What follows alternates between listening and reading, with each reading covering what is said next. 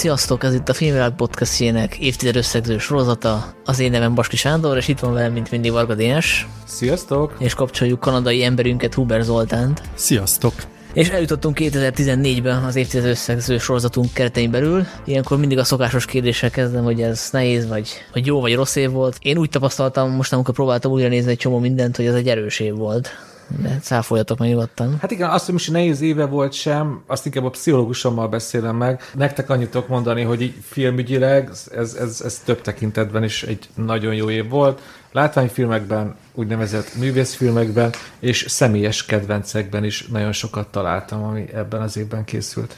Én mondok nektek egy nagyon érdekes statisztikát, ami csak számomra lesz érdekes, de attól elmondom az IMDb-n, hogyha csillagozol, akkor meg tudod nézni, hogy a csillagozásaid azok hogy oszlanak el év szerint, és én 157 filmet láttam, ami 2014-es, és ez az összes általam látott, vagy általam értéket filmnek a 7%-a, és messze ez a legtöbb. Tehát ugye 2000-es évekből láttam a legtöbb filmet nyilván, de ez a 157 film, ez nagyon sok. Ami mondjuk nem jelzi azt, hogy erősé volt, de hogy változatos és izgalmasé volt, az, az biztos. Hát meg azt jelenti, hogy Echo kezdte használni az IMDb-t, nem? Uh, nem, nem, nem, mert uh, már uh, 10 két éve vagyok tag, tehát már akkor is használtam, és 2013-ban is 100 fölötti filmet láttam, meg 2015-ben is, de valahogy 2014-es év volt ilyen nagyon, nagyon erős ebből a szempontból. Szerintem azért, mert ekkor voltam 100%-on filmkritikus üzemmódban, és hát ekkor még azt hittem, hogy majd akkor ez izé. De szerintem ekkor, ekkor, ekkor született a legtöbb,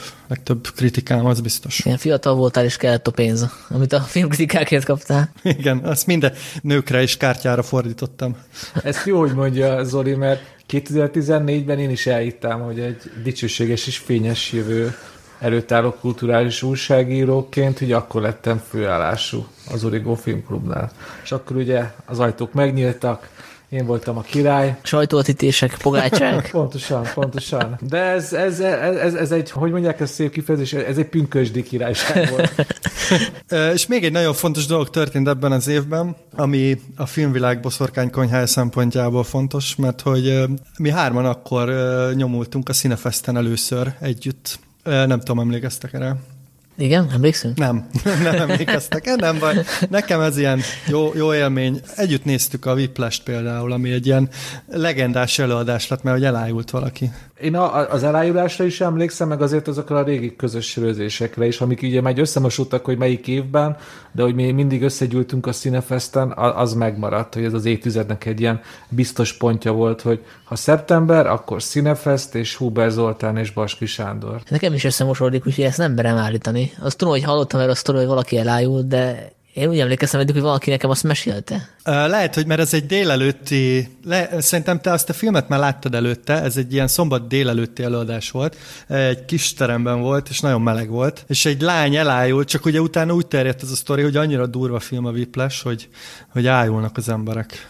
Igen, igen. Eml- emlékszem. Meg, meg egyébként nekem a másik emlékezetes vetítésem a Cinefestről, akkor nem tudom, hogy veletek voltam-e, vagy, vagy mert akkor így beestem éppen a Van valaminek a, talán az egyik első vetítés, és mögöttem ült egy uh, miskolci srác, aki minden budapesti látképnél uh, megjegyezte hangos, hogy nem, már megint Budapest. És ez nekem az így nagyon tetszett valahogy. Hát ez a miskolci öntudat, mert ugye egyesek azt hiszik, hogy Budapest a világ közepe, ami ugye elég távol áll a valóságtól. És hogyha megengedtek még egy személyeset, hogyha már Dénes, te mondtad a pünkösdi királyságot, nekem is itt volt egy nagy pünkösdi királyságom, ugyanis uh, uh, szerepeltem a Herkules című filmben, de sajnos Dénes kérdeztelek, hogy újra nézted de és nem írtál rám, hogy láttál, pedig látszom egy talán fél másodpercre az arcom, ugyanis statisztáltam a filmben, amit itt forgattak Budapesten, és 2014-ben végig vártam, hogy csörögni fog a telefon, és Hollywoodból keresnek, hogy annyira jó voltam abban a fél másodpercben, amikor egyébként egy görög kocsmában kocsma tölteléket alakítottam. És de method, sajnos azóta sem. Method acting igen, igen, igen, mert de szomjas voltam. Zoli, ne csigálsz, Palvin Barbara is ott volt a forgatáson, amikor te? Uh, nem, csak uh, Dwayne-nel dolgoztam együtt, és... hát bocs, az annyira nem hoz. És, és Ian-nel, és... Na, nagyon jó arcok, nagyon közvetlenek, nagyon, nagyon, nagyon jó velük dolgozni. Jó, jó, szóval. ez a része nem érdekel, én Palvinra voltam kíváncsi. Na jó, akkor szerintem térjünk rá a, a főműsorra, illetve azt gyorsan elmondom annak, aki nem hallotta még az adás sorozatot, mert múltkor visszajelzések alapján volt olyan, aki egy régi ismerősöm, aki rám írt, hogy tök jó volt ez az adás, és hogy ebből van-e több is, és akkor fölvilágosítottam, hogy ez egy sorozatnak a része, szóval ez is előfordult, hogy valaki nem tudja, hogy pontosan miről van szó. Szóval arról van szó nagyon röviden, hogy szeretnénk kihirdetni az évtized legjobb filmjeit decemberben, és arra gondoltunk, hogy megadjuk a módját, és ezt az egész évet annak szenteljük, hogy végigmegyünk a 2010-es éven, éveken évenként, és megnézzük, hogy abban az évben mik uralták a box office-t, az Oscar-t, a díjszezont, mik voltak a személyes kedvenceink, és amit lehet újra nézünk, vagy bepótolunk, amit nem láttunk korábban.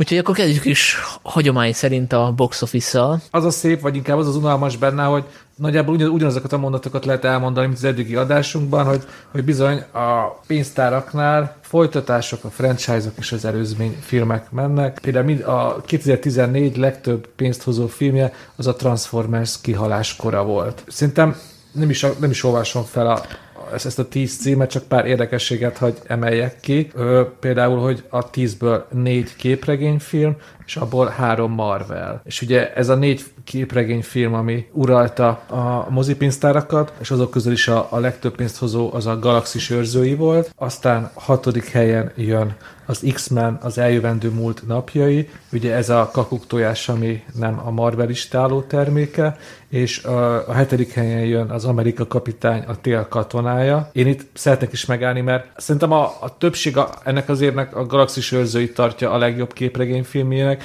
én viszont én hatalmas Amerika kapitány, és azon belül a tél katonája rajongó vagyok, és számomra így, ha Marvel univerzumot nézem, itt ért el a csúcsra, és a filmen belül is egész pontosan az, elsős, az első autós üldözés ses jelenettel, amikor a tél katonája megjelenik, és elég nagy káoszt okozott a, az utcákon. Nem tudom, hogy vagytok vele. Nekem a, az úgynevezett szuperhős filmes dömpingben ez volt a csúcspont, amikor tényleg úgy ültem a moziba, hogy elfelejtettem lélegezni. Hát én hevesen bólogatok, mert én is imádom ezt a filmet, szintén a kedvenc Marvel filmem.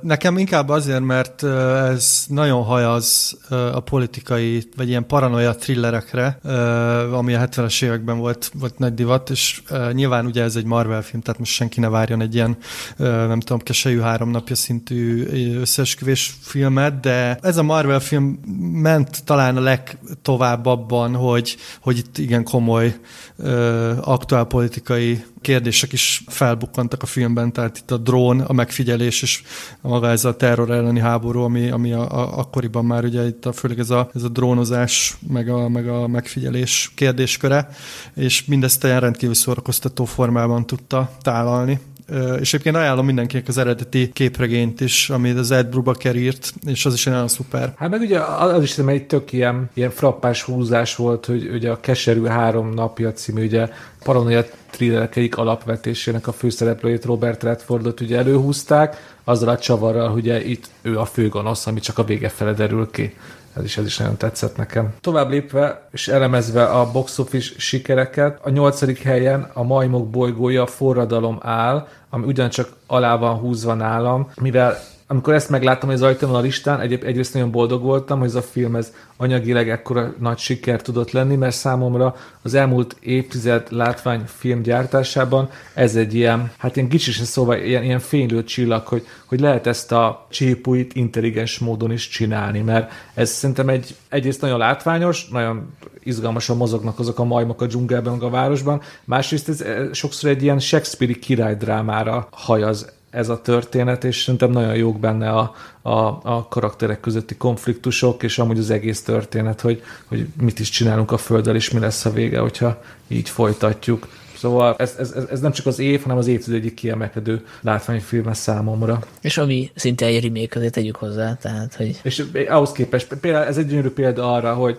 hogy az ilyen újra melegített franchise-okat nem kell rögtön leszólni, majmok bolygójára emlékszem, nagyon sokat csak így legyintettek, hogy hát úgyis a Charlton Hestonos volt az igazi, aztán ehhez képest ez a trilógia szerintem egy nagyon jól sikerült ö, franchise lett. Tovább haladva, a negyedik képregényfilm a kilencedik helyen a, a Csodálatos Pókember 2, a tizedik helyen pedig a Csillagok között, ugye Christopher Nolan Interstellária áll, ahol fontos megjegyezni, hogy ugye ez? az egyetlen eredeti ötleten alapuló film a, a tízes élbolyban. Ez is mutatja, hogy Christopher Nolan nézőmágnes mi volt, tehát, illetve hát e- ezt most inkább kérdezem tőletek, hogy most a, a, a demónát azt, azt, azt tartsuk eredeti ötletnek, vagy sem, mert ugye ez egy az melyik alapmesének is a tovább gondolása? Már régen láttam. A hamupipőkének, ugye a, hát végülis annyiban eredeti az ötlet, hogy ugye a korszellemnek megfelelően ugye egy, egy női hőst, ráadásul pont ugye a, a negatív szereplőt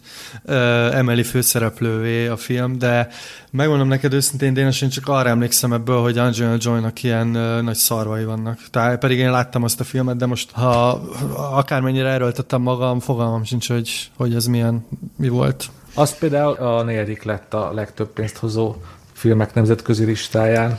A Lego Movie-t nem veszük uh, eredetinek? Az jó, hogy mondod a Lego Movie-t. Ugye én, Lego kaland, azt mondja, az, az a Lego kalandot magyarul. Én ugye a nemzetközi listát soroltam most fel. A Lego kaland az előkelő helyen szerepel az amerikai Negyedik helyen van. listán, viszont a nemzetköziben nem került be. Nagyon fura, mert azt gondolom az ember, hogy ezért a Lego az egy ilyen nemzetközi sláger. Pedig az egy szuper, és nagyon kreatív. Nekem az, az, az, az tetszik, hogy uh, ilyen örömjátékra emlékeztet. Még a pár dolgot felírtam, ami szerintem érdekes lehet, így pénzügyileg, hogy látványfilmek terén szerintem ez, ez tényleg egy kiemelkedő év volt, mert a, a tél katonája és a, a majmok a forradalom mellett szerintem mindenképp meg kell említeni a holnap határát. Ami számomra az a film, amit, amit bármennyiszer meg tudok nézni, mert egyrészt van egy, egy, egy tök frappáns alapötlet, amit ugye a videójátékokból loptak, hogy újból és újból neki kell állni a pályának addig, amíg tökéletesen végig nem tudsz ugrálni rajta. Másrészt meg szerintem egy, egy, egy, egy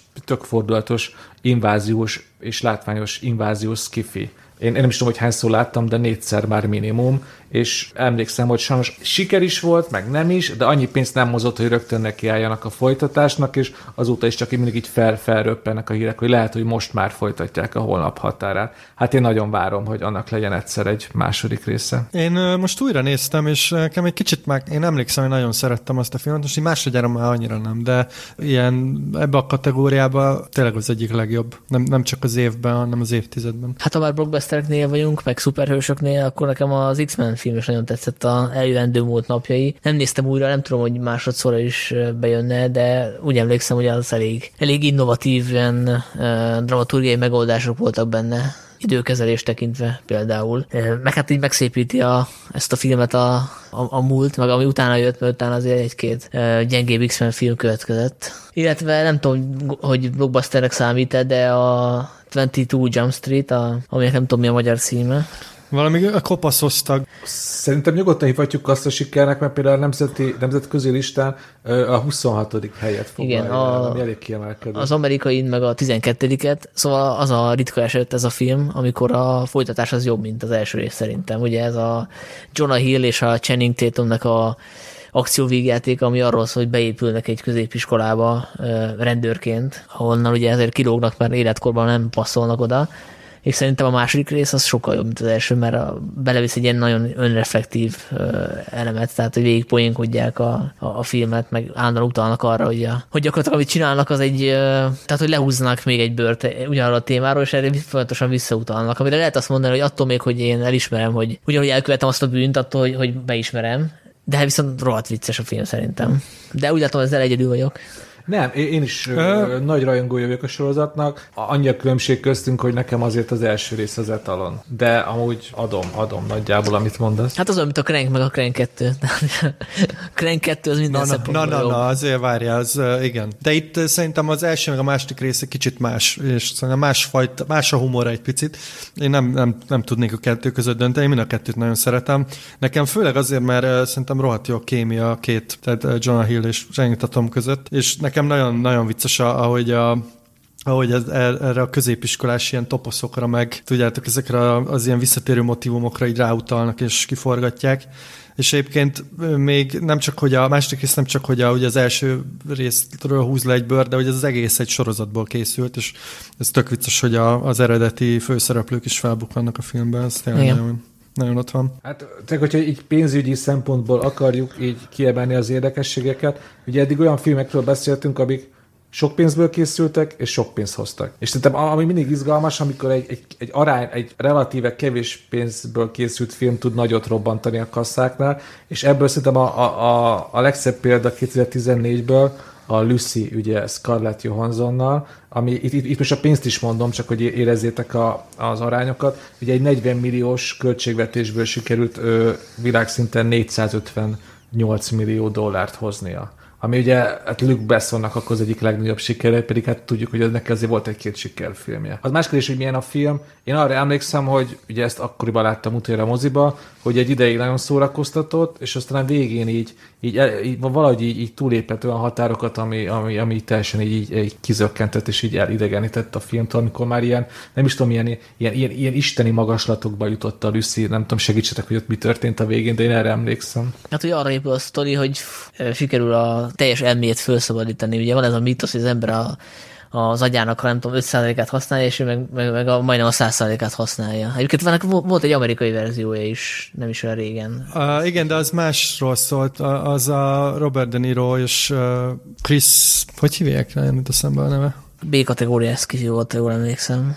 Ja, igen, igen, igen, a, akivel a izében játszik együtt az amerikai botrányban, nem?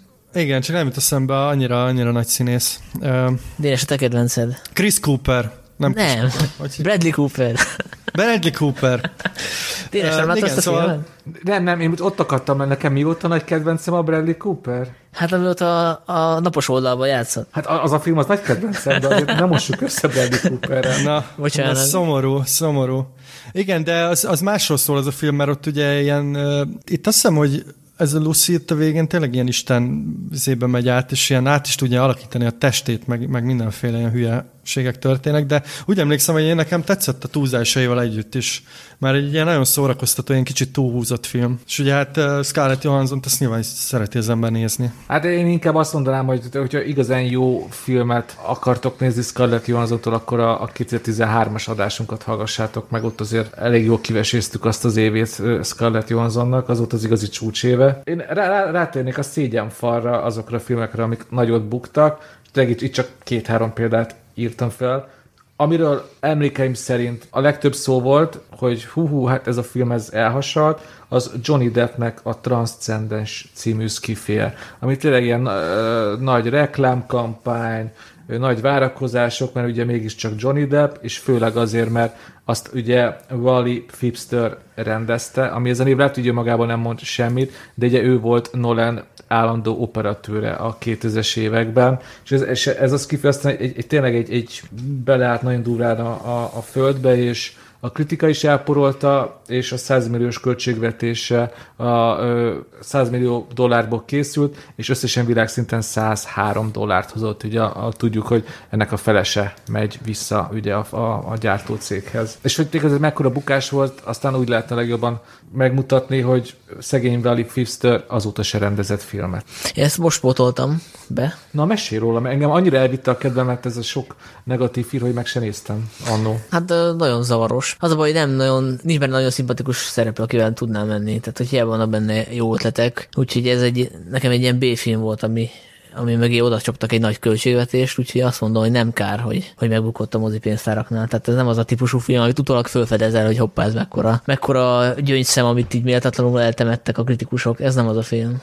Ugye, mint pár évvel John Carter, amit így felemlegetek. Van még valami box office Hát, figyelj, Arnold Schwarzenegger bukott, jött a szabotázsa, de ugye azért ebbe az évtizedben Arnold Schwarzenegger elég sok filme bukott. Ittán azért volt kirívó, mert ugye ezt a David Ayer rendezte, aki előzőleg viszont a End of Watch az utolsó műszakkal viszont nagyot aratott, és azt mi is dicsértük, és talán ami még említésem mért, hogy ebben évben, ebben az évben jött ki a Sin City folytatása, ami ugye egy igencsak elkésett folytatás volt, és a közelébe se tudott érni az első rész sikerének, sőt, hát ez is konkrétan megbukott, pénzügyileg veszteséges lett. Pénzügyi sikert említenék még, mert most nézem az amerikai uh, box office-t, ahol a 17. a Gun Girl, Holtomiglan, azt hiszem az a neve. Holtod- Holtodiklan, Holt, igen. nem néztem utána a költségvetésének, hogyha magas volt a költségvetés, akkor az nyilván csak annak köszönhető, hogy a sztárokat meg kellett fizetni, de maga a maga a sztori az valószínűleg nem indokolná, hogy nagy legyen a költségvetés, úgyhogy én arra tippelek, hogy ez, ez sokat hozott a konyhára. Ö, nagyon sokat, mert ez egy 60 millióból készült film, és Hát ö, azt tudom, hogy Amerikában 167 milliót hozott, akkor Ö, nyilván. Összesen elvileg 370 millió körül. De tegyük hozzá, hogy ugye ez egy olyan könyvből készült, ami hatalmas ö, bestseller volt.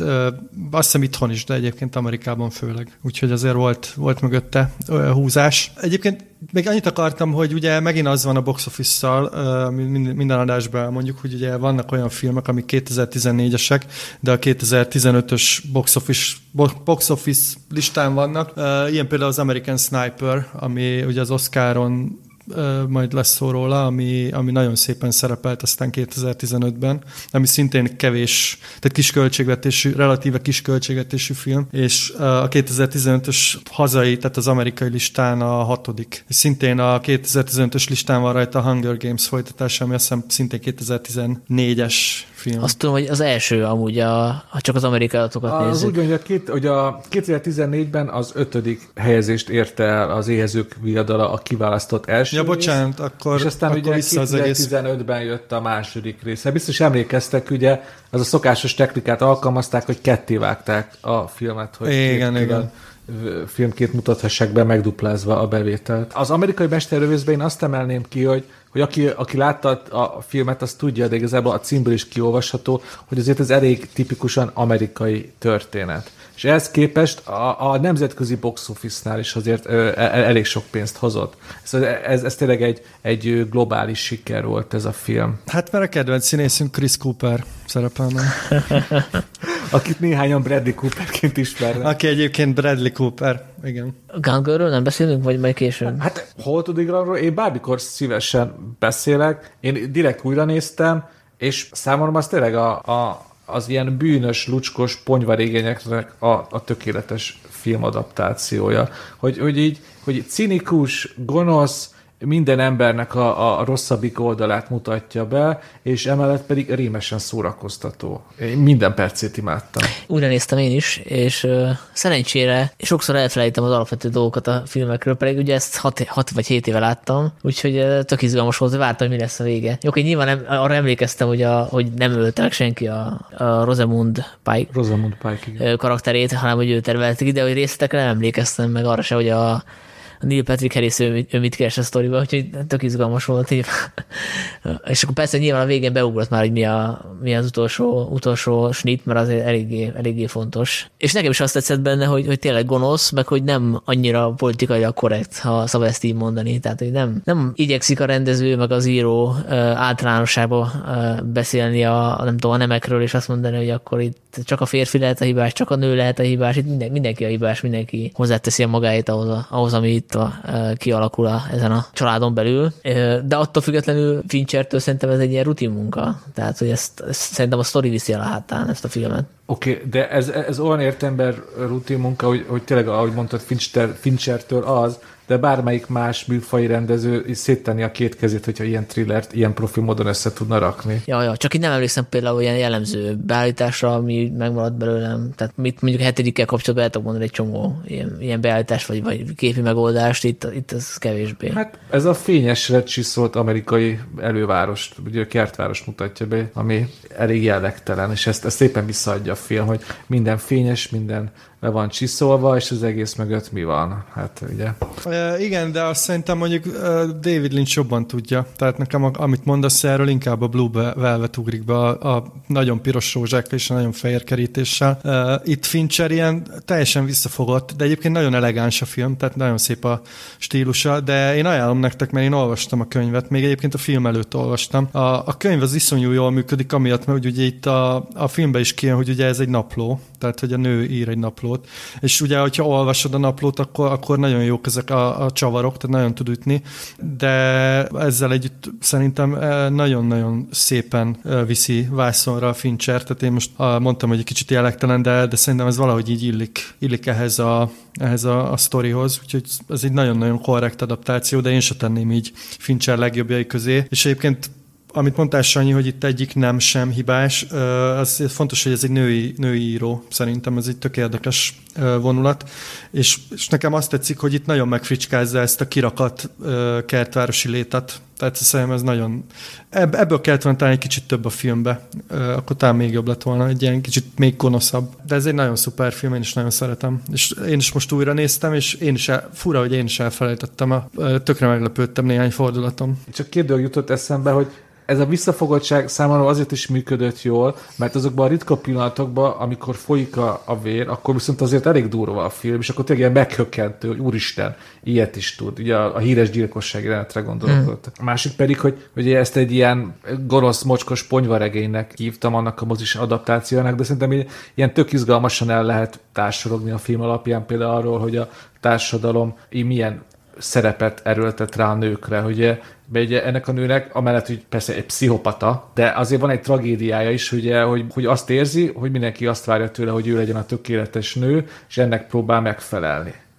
És ezen tök szépen bemutatja, hogy azért van ilyen a társadalmunkban, hogy ilyen szerepeket erőltetnek rá bizonyos életük szakaszaiban az emberekre, és ez a nőknél azért jobban fennáll, mint a férfiaknál. Legalábbis a film ezt mondja, és ezért hmm. ezzel hajlandó vagyok egyetérteni. Hát szerintem meg bemutatja a férfi álláspontját is. Igen, pont ezt kezdtem el mondani, hogy uh, itt, itt szerintem egyenlő a két dolog, mert hogy a, a férfitől is azt várja a társadalom, hogy, uh, hogy bizonyos módon viselkedjen, és gyakorlatilag azért lesz gyanúsított, mert hogy nem úgy viselkedik. És hogyha e, e, ezt itt tovább gondoljátok, az egy elég súlyos súlyos ítélet. Tehát, hogyha te nem úgy viselkedsz, ahogy a közösség szerint viselkedned kéne, akkor ez már gyanúsítottá tesz, azért ez egy elég, elég kíméletlen megjegyzés. És szerintem ezért igazán jó ez a film, ezt most lehet folytatni, mert ugyanígy a, a médiáról is azért elég súlyos dolgokat állít ez a film, ahogy a média működik, meg ahogy beállít embereket ártatlannak vagy bűnösnek, és szóval lehet itt tökre egymás után lehántani a rétegeket erről a filmről,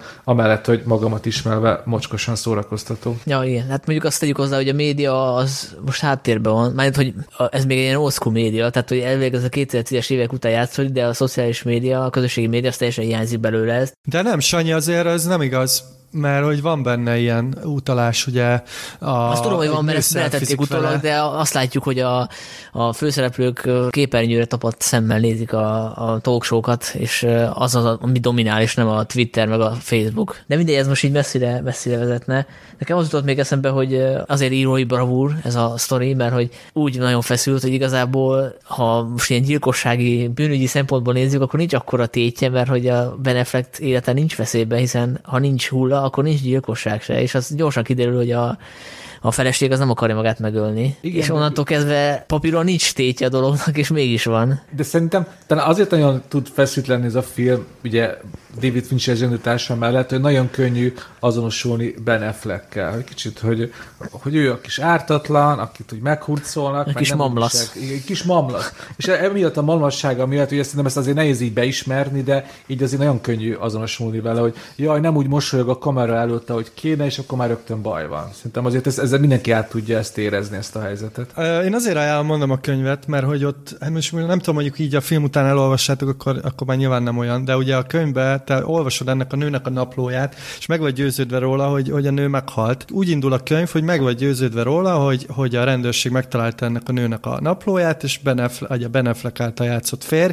az bűnös. És aztán a könyv felénél ö, jön elő egyáltalán a nő, és utána viszont meg leszel győződve arról, hogy a férfi ártatlan, és a nő egy pszichopata, és aztán ugye a végén megint fordul egyet a dolog. Úgyhogy ez szerintem tényleg egy írói bravúr, mert hogy tényleg egy, egy, egy ilyen bestseller ponyva, de elképesztően jól van megírva, mert hogy ezt a két nézőpontot tudja váltani, és nagyon megvezeti az olvasót. Szerintem jobban, sokkal jobban megvezeti, mint a film. Igen, és ilyen költői kérdésnek bedrom ide, hogy készülne vajon 2020-ban egy olyan film, amiben egy nő többször is eljátsza azt, hogy őt megerőszakolták, és így, akarja a, befeketíteni a férfit, tehát ez egy MeToo előtti film. Befeketíteni? Most azért ez a narratíva lehet, hogy nem feküdne olyan jól. Lehet, hogy megkérdeznék a, a kritikusok, hogy hát miért, miért pont egy ilyen sztorit kell most elmesélni, mert nem ennek van most a szezonja. De mondom, ez egy költőkérés volt, úgyhogy ne, ne válaszoljatok, szerintem lépjünk tovább. Hát én, én nem véletlenül hallgatok. Igen, bocsánat. Meg hát te Kanadában vagy azért neked jobban kell vigyáznod.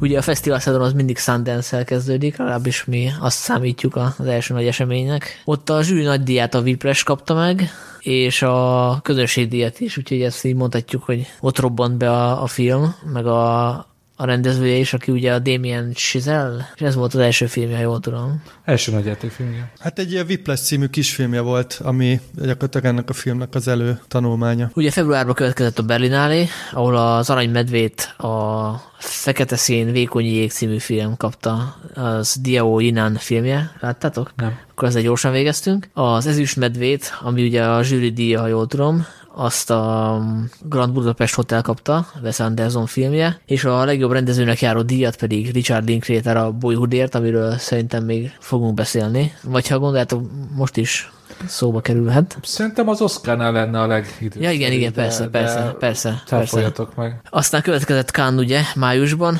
ott az aranypálmát a téli álom kapta a török Nuri Bilge Ceylan rendezésében. Hát akiről szerintem azért érdemes elmondani, ő, ő azért ilyen nagy Kánni kedvenc, mert Igen. ugye az adásban is eddig egyszer merült fel a neve, ugyanígy Kán kapcsán, amikor a, volt egyszer egy anatóriát, elemeztük ki pár mondatban. Kielemeztük? Jó. Hát így, így szó. Igen, igen.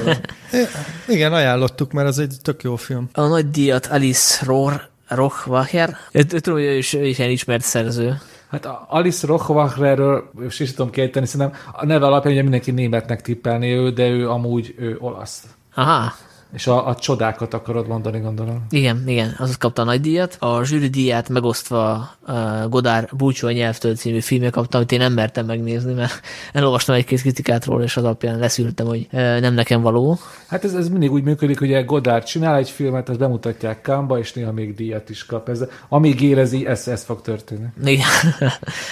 És a másik uh, rendező, aki megkapta a zsűridiát megosztva, az a Xavier Dolan, uh, kanadai csodagyerek, ő a Mami című filmjével kapta meg a díjat. Ezt én Cinefesten láttam, nem tudom, hogy ti megnéztétek-e. Én a Cinefesten elkezdtem nézni, olyan későn volt a vetítés, hogy, hogy elaludtam és kijöttem. Erről a filmről azt kell tudni, az a nagy gimmickje, hogy egy per egyes képarányban forgott, illetve nem abban forgott, de egy per egyes a képaránya, és egy, egy ponton a főszereplő az a karjaival széttolja a, a képkeretet, amikor az életének egy nagyon boldog periódusában van, ez szimbolizálja, hogy ő nagyon boldog, és akkor utána később megint depressziós lesz, akkor bezárul a, a kép. Tehát így konkrétan ilyen börtönbe zárja a képarányőt. Én töredelmesen bevallom, nem vagyok nagy rajongója ennek a rendezőnek, úgyhogy... Hát pedig kanadai rendező, Zoli, úgyhogy... Quebeci. Hát azok ilyen állandóan elszakadni vágynak, meg nem is azt a nyelvet beszélik, hát megértem, a kis etnikai feszültségek. Igen. Egy, egy gyors helyreigazítás szúrja közben. A Whiplash az a második nagy játékfilmje Damien chazelle Igen, azért, azért tettem oda a kérdőjelet a mondat végére. Visszatérve Kanra, a legjobb rendezés díját a Foxcatcher kapta, amiről nem tudom, beszélünk később, én nekem az egy csalódás volt, az a film valahogy nem nagyon tudott berántani, ugye ez a Steve Carell alakít benne egy ilyen birkózó edzőt, ha jól emlékszem, aki valós, szem, valós személy volt, és nekem egy nagyon-nagyon sötét ez a sztori, tehát hogy itt nem tudtam ráhangolódni igazából. És annyit tök örülök, hogy ezt mondod, mert én, én nem szeretem ezt a filmet, valahogy nekem is ilyen, ilyen rideg, és egy kicsit talán túl, nem is tudom, túl, túl megcsinált, és uh, én írtam erről egy kritikát, ami, amiben ezeket leírtam, és az érdekessége, hogy még olyan emberek is beszóltak emiatt, mint a Van rendezője, Reis Gábor, kommentben. Húha.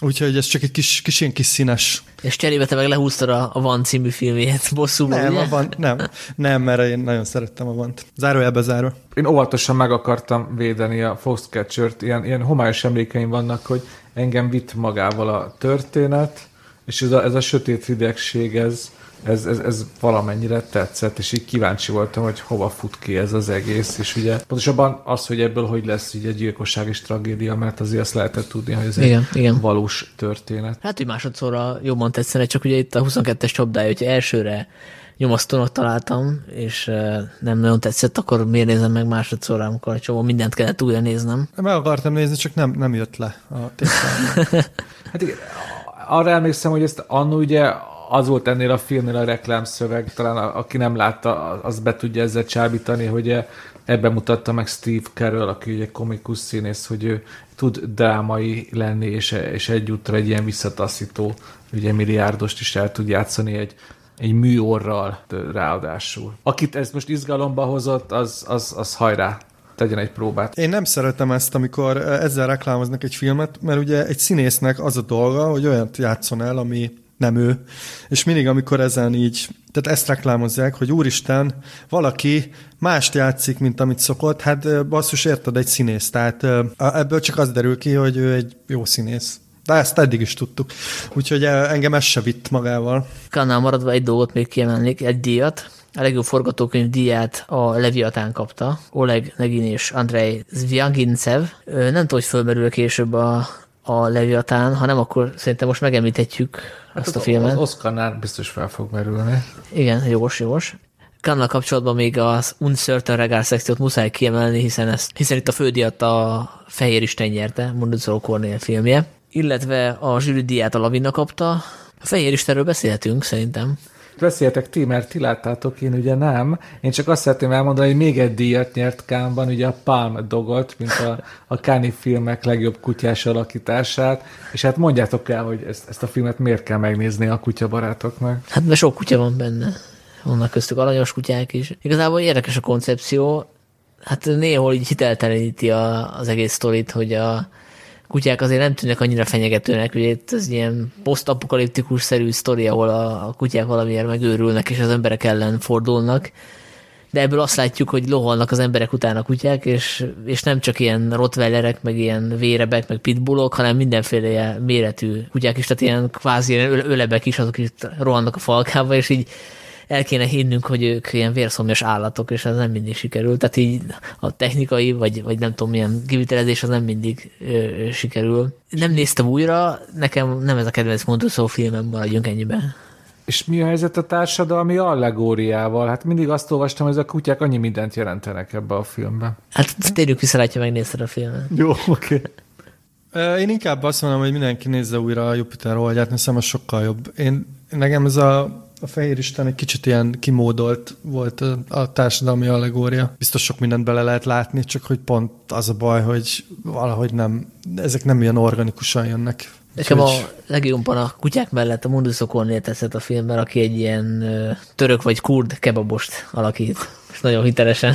És akkor Velencét még megemlíteném, ahol a Aranyoroszlánt Roy Anderson filme kapta aminek fantasztikus a címe. Egy galab leült egy ágra, hogy tűnődjön a létezésről. Na most, aki látod már Anderson filmet, az pontosan tudja, hogy miről van szó, ilyen nagyon abszurd sketchfilm szerűségről, illetve nem is sketch, mert annál rövidebb epizódok váltogatják egymást. Ilyen nagyon skandináv, nagyon abszurd, főleg vicces, néha tragikus, de inkább tragikomikus. Én nagyon szeretem, tényleg minden filmje ilyen, és azt kell tudni róla, hogy ő egyébként nagyon későn jelentkezett az első filmjével, és reklámfilmeket csinált, és ezek, ezt úgy kell elképzelni ezeket a kis epizódokat, hogy a kamera az nem mozdul meg, és ilyen iszonyú részletgazdagon berendezett és megkomponált, gyakorlatilag ilyen, olyan, mint egy ilyen dioráma, egy ilyen mozgó dioráma, vagy állókép. Igen, van egy kis ilyen bunyueles hangulata. Igen, igen, és abszurd is, de tényleg néha így eléggé gyomorszájon vág, és van minimális kapcsolódás az epizódok között, szóval néha visszatér egy-egy karakter, de, de ilyen teljesen különálló, és szerintem ez, ez tipikusan olyan, hogy valaki ezt vagy nagyon rákattan, vagy kimenekül a moziból az első pár perc után. Én személy szerint nagyon szeretem, és szerintem egyébként ez a, ugye ez a második film, nekem ez a kedvencem, ez volt talán a legerősebb. Aki szereti mondjuk a késői Jancsó filmeket, Kaurismaki filmjeit, meg a Bunyuelnek a késői filmeit, annak szerintem tetszene. Velence kapcsán még kiemelném, hogy a zsűri nagydíját a Csendképe kapta, ami a Joshua Oppenheimer filmje. Ugye ez egy dokumentumfilm, az Ölés aktusa folytatása. Az Ölés aktusáról egy korábbi adásban beszéltünk, ugye ez a, az a dokumentumfilm, ahol a kambodzsai, ugye? Igen kambodzsai egykori tömeggyilkosok eljátszák a kamera előtt, hogy annak idején hogyan írtották a saját honfitársaikat ki, és ez annak a folytatása. Egy közbeszúrás most is gyorsan, hogy intézzek. Szerintem ez, ez érdekes lehet, hogy Roy Anderson filmjének, ugye a Szép című egy galamb leült egy ágra, hogy tűnődjön a létezéséről, annak ezt a nagyon stilizált látványvilágát, ugye két magyar operatőr fényképezte a Pálos Gergely és a Borbán István. Szerintem érdemes őket megemlíteni, mert én ugye nem láttam ezt a filmet, de a képek alapján ez tényleg egy egyedi látványvilág, amit ők az ő, ők segítségével is létrehoztak. Igen, abszolút. És akkor még mindig Valencia maradva, mert van egy érdekesség, hogy szerintem van egy olyan Adam Driver film, amit nagyon kevesen láttak, pedig itt megkapta érte a legjobb színész díját a Driver, illetve a legjobb színésznő díját is a Alba, és itt megint ugyanaz a név jön elő, mint az, hogy az előbb megszenvedtem, Alba Rohrwacher. Ők ő nem ugyanaz. Pár, ne. Ugye van Alice Rohrwacher, na, Alice? A hárman, hárman közülünk ki tud a legjobban németül. De nem arról hogy ők olaszok? Igen, csak jobb hiány németül ejtsük ki a nevüket, mert egy németes nevet olaszul kiejteni, szerintem ebben eléggé beletörne a bicska. Szóval ez a Éhes szívek, Hungry Hearts című film, amit én Károly Valiban láttam egy ilyen kis teremben, alig, alig fértem be. Nem tudom, hallottatok róla? Én hallottam róla. Lehet, hogy azért, mert én ajánlottam, nem? Lehet meg, mert én nagyon nagy Adam Driver rajongó vagyok, és elkezdtem pótolni a, a, az életmű kevéssé ismert filmjeit, és ezt én letöltöttem ezt a filmet, de bocsánat, de még kisípolom. nem. Jó. Szóval, hogy nálam van ez a film megnézése, csak még nem, nem, nem került rá sor, de most már így duplán. Ezt szerintem a többség ezzel így van, hogy, hogy ezt nem nagyon láttam, ismeri. Pedig izgalmas a, a sztori, ez egy ilyen nagy szerelem történet, ahol, a, ahol összeházasodnak a, a driver által alakított férfi meg a nő, és kiderül a nőről, hogy egy ilyen nagyon ilyen fitness fasiszta lesz belőle, és, és a gyerekét is olyan szellemiségbe akarja nevelni a közös gyereküket, hogy, hogy gyakorlatilag éhezteti, tehát hogy nem, nem táplálja rendesen, és ez egy ilyen nagy dilemma a férfinak, hogy ebben a helyzetben mit tud tenni, amikor nem az ő oldalán vannak a hatóságok például. Úgyhogy ezt én ilyen kamaradrámának mondanám, ami a témája miatt majdnem ilyen pszichotriller, és egy ilyen elég kis költségvetésű, szerintem független film. Úgyhogy akit, akit érdekel a téma, annak azt így merem ajánlani, már csak azért is, mert a driver azért tényleg mindenben jó általában ebben is. Hát igen. Ö, engem pedig nem hagyott nyugodni a dolog. Alice és Alba Rochwacher valóban testvérek, és valóban olasz állampolgárok, és az apjuk német. És Alice a rendező, és Alba a színésznő. Igen, ezt tudtam én is, igen. De jár a, jár a tiszteletbeli Pulitzer Dénes. Hát az igen. nyomozásért. Jaj, köszönöm szépen. Egy, úgy nem, nem tudom, ismeritek-e, a Wikipedia nevű oldalt kerestem mm-hmm. fel, és másfél perc alatt jutottam el. Bocsánat, Dénes, ellenőrizted a forrást? Jó, akkor most Mint... meg, megnézem IMDb-n is a dolgokat, hogy ezt a két forrást ütköztettem. And the Oscar goes to...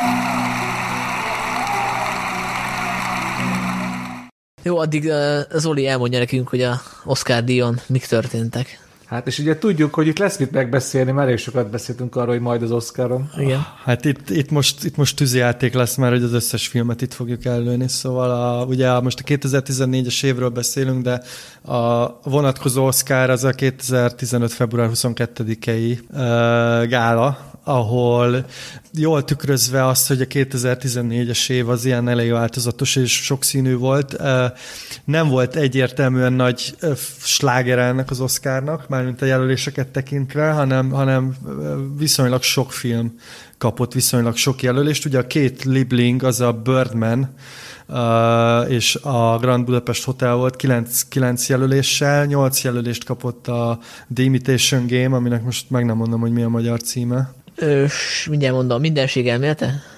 Nem, az nem, a Theory ez a. Az a Theory of Everything. Ja, bocsánat. Ez a, kódjátszma. A kódjátszma, bocsánat, igen, szóval a kódjátszma, és hat jelölést kapott az American Sniper, az amerikai mesterlövész és a Boyhood. De egyébként ott volt még a sok jelölt tehát sok, sok oszkára jelölték még a Foxcatcher-t és az Interstellar-t is, a Whiplash-t is, és még a, az általad említett mindenség elméletét is, úgyhogy, úgyhogy tényleg sok film volt, ami, ami, amiről sok, sok figyelem irányult. A legjobb uh, filmnek itt uh, ugye az oszkároknak megfelelően szintén olyan mezőny volt, ami, ami így hülyen tükrözi a, az ilyen Oscar, Oscar ízlést. Ugye egyrészt, ugye, amit mondtam, jelölték a birdman az American Sniper-t, a Boyhoodot, a Grand Budapest Hotel-t, a kódjátszmát, a, ami még érdekes, hogy jelölték a Selma című filmet, ami a, egy ilyen fekete jogi, vagy polgárjogi sztorit dolgoz fel. A brit vonalon jelölték a Hawkins életéről szóló mindenség elméletet, és valamint még a Whiplash volt, ami a legjobb film kategóriájában jelölt volt, és hát végül a, a Birdman kapta meg a, a, a szobrot, ami ugye szerintem elég, mondhatjuk, hogy elég megosztó film, tehát valaki nagyon-nagyon szereti. Orosdi Dani kollégánk ö, masturbációnak nevezte, és nem hajlandó megnézni, azt mondta. Ö, úgyhogy ö, én, én most újra néztem ezt a filmet. Fura, hogy most már nekem így nem, nem annó így tetszett, mondjuk én nem tartottam akkor sem egy ilyen korszakos mesterműnek, mert egy tök jó technikai bravúr, tehát itt arról van szó, hogy Michael Keaton játszik egy kiégett hollywoodi szupersztárt, aki egy szuperhőst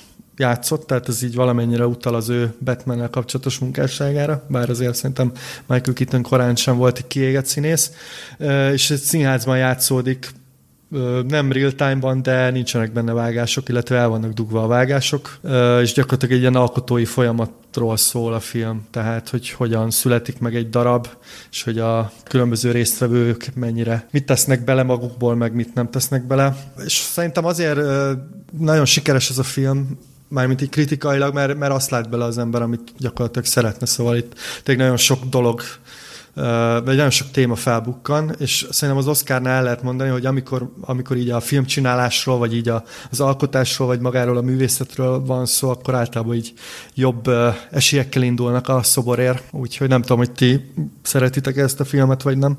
Hát nekem nagyon izgalmas a kapcsolatom ezzel a filmmel, mert most direkt újra néztem ezt a filmet ilyen kis mazoista hajlammal, hogy biztos voltam benne, hogy utálni fogom, mert hát miről szól ez a film, ugye nagy formátumú színész színészek eljátszák, hogy ők szenvednek, és maguk alatt vannak, de azért végül mégiscsak nagy formátumú színészek, és övék a színpad, és akkor ilyen téren én is egy ilyen ö, masturbációt vártam, és aztán passzus élveztem, és ö, láttam a filmnek a komoly hibáit, de, de most nekem elég volt az, hogy, hogy tényleg, hogy Edward Norton szenzációsat alakít, Emma Stone ő, szintén, és, és, és amennyiféle sikerült fontoskodó pillanata van ennek a filmnek, szerintem ugyanannyi ö, igenis emlékezetes és jól ö, megrendezett része. Például, csak hogy a hibáiról beszéljek, most nekem két dolog volt, ami kicsit úgy kizökkentett. Egyrészt a vége, szerintem túlságosan is megengedő a főszereplővel, és elengedi szárnyalni, és az a vége, hogy, hogy Emma Stone felfelé néz boldogan, hogy az apja akkor biztos szárnyal az égben. Szerintem ez egy, ez egy hazug és ö, hamis vég. A másik pedig, hogy ö, ahogy, ahogy azt a kritikust kipécézi ez a film, és ahogy ahogy ő bánik vele, de ez, ez szerintem inkább az én személyes érzékenységemből fakadhat, hogy egyrészt túlzott jelentőséggel ruház fel egy kritikust, másrészt pedig a, szerintem a, a, a szerepéről is ö, ö, hamisan ö, nyilatkozik ez a film. Én nekem an, annó tetszett, mert hogy a top listában benne volt, most nem néztem újra, és amit azért sajnálok, mert hogy az ilyen filmeknél, amik azért kerülnek az érdeklődés homlok terébe, mert van ilyen gimmickjük, ugye, hogy például, hogy egyszerre, hogy, hogy vágás nélkül, vágás nélküli papíron a film. Ugye most is volt ilyen a 1917, és ilyenkor általában mindenki arról beszél, hogy ez most mennyire működik ez a, a technikai dolog, hogy ez most csak ilyen öncélű masturbáció, hogy ennél a témánál maradjunk, vagy, vagy, vagy, vagy, vagy tényleg volt értelme ez így utólag válik szerintem egyértelművé, mert ha megnézel egy tíz éves filmet, akkor már nem arra figyelsz, hogy... Szóval, hogy igen, ezt ezért újra kellett volna nézni. Arra emlékszem, hogy nekem annak idején tetszett jó részt a színészek miatt, meg nekem nagyon tetszett ez a meta dolog, tehát, hogy a, a Keaton most eljátsza a igen. saját való életbeli verziójának a, nem tudom, paródiáját? Igen, egy kicsit ilyen paródia, de hát akkor most gondolom, Sanyi meggyőztünk már, hogy Dénes és én is azt mondtam, hogy kellemes élmény volt újra nézni. Nekem tényleg, én a, már valahogy rosszabbra számítottam, vagy nem tudom, hogy tök, tök jó volt hiába nem nézted újra, Sanyi, tényleg szerintem a, a ez, ezt a filmet a színészek miatt érdemes megnézni, pont. Jó, hát akkor, hogy frappánsan átkössem, a reg- legjobb rendezésdíjat meg is kapta a Birdman rendezője, uh, Inyaritu. A színészeknél viszont nem a Birdman volt a, a, a favorit díjazott, hiába mondja, mondott Dénes, hogy a színészek miatt, mert egyébként jelölték Keaton-t is, és uh, Emma Stone-t is, és Edward norton is, de végül egyikük sem kapta meg a szobrot. A legjobb férfi színész az a, szerintem a vérlázító kategória volt ebben az évben, mert Eddie Redmayne kapta meg a Stephen Hawking filmért, ami hát nem tudom, most ezt nem, nem kommentálnám ennél bővebben, szóval. Hát most, most lehet, hogy egy-két rajongó el fog pártolni a filmvilágtól, ez most ilyen filmhús aknamunka, de szerintem Eddie Redmaynek az egész karrierje vérlázító, szóval én, én, én, én, hát leszámítva, hogy nem színész, hanem egy ilyen pantomines, végül semmi baj nincs vele. Biztos az a probléma, hogy nem teszik nektek a fizimiskája, hogy ilyen fura rajzfilmfigura feje van, nem? Nem, a, hogyha mondjuk így nem lenne irritáló színészi játék, az nekem egy tök nagy plusz lenne. Vagy hogyha mondjuk lenne színészi játék, az, az is egy nagy plusz lenne. Tehát, hogy nem, nem csak ilyen betanul ilyen fura pózokat és mozdulatokat. Mert visszatérve, Sanyi, Steve Carellnek is rajzfilmes fura fizimiskája van, mégis tökre bírom, szóval. És még egyébként jelölték Chris Coopert is ebben az évben, Kid Bradley, az American Sniperért de mondom, tehát itt Redmayne kapta. Pedig uh, gyakorlatilag ebbe a kategóriába Benedict Cumberbatch, a Cody Atzmeyer, Michael Keaton, Cooper, Carell, bárki több lett volna. A női vonalon szintén egy ilyen papírforma született, mert Julian Moore kapta meg a Still Alice című filmért, ami ugye, nem tudom, hogy láttatok-e, egy Alzheimeres betegségben szenvedő nő gyakorlatilag leépülését követi, és tényleg nagyon erős, amit művel, tehát nagyon sokkoló. Ugye tényleg nem ismeri fel a végén már a, a családját, ez egy szörnyű betegség, és szerintem nagyon-nagyon jól, ö, nagyon, nagyon közel hozza a nézőhöz, és az a film is olyan, hogy, hogy miatta érdemes megnézni, mert hogy maga a film azért olyan nagy újdonságot nem állít ebben a témában, de, de tényleg, tényleg nagyon erős.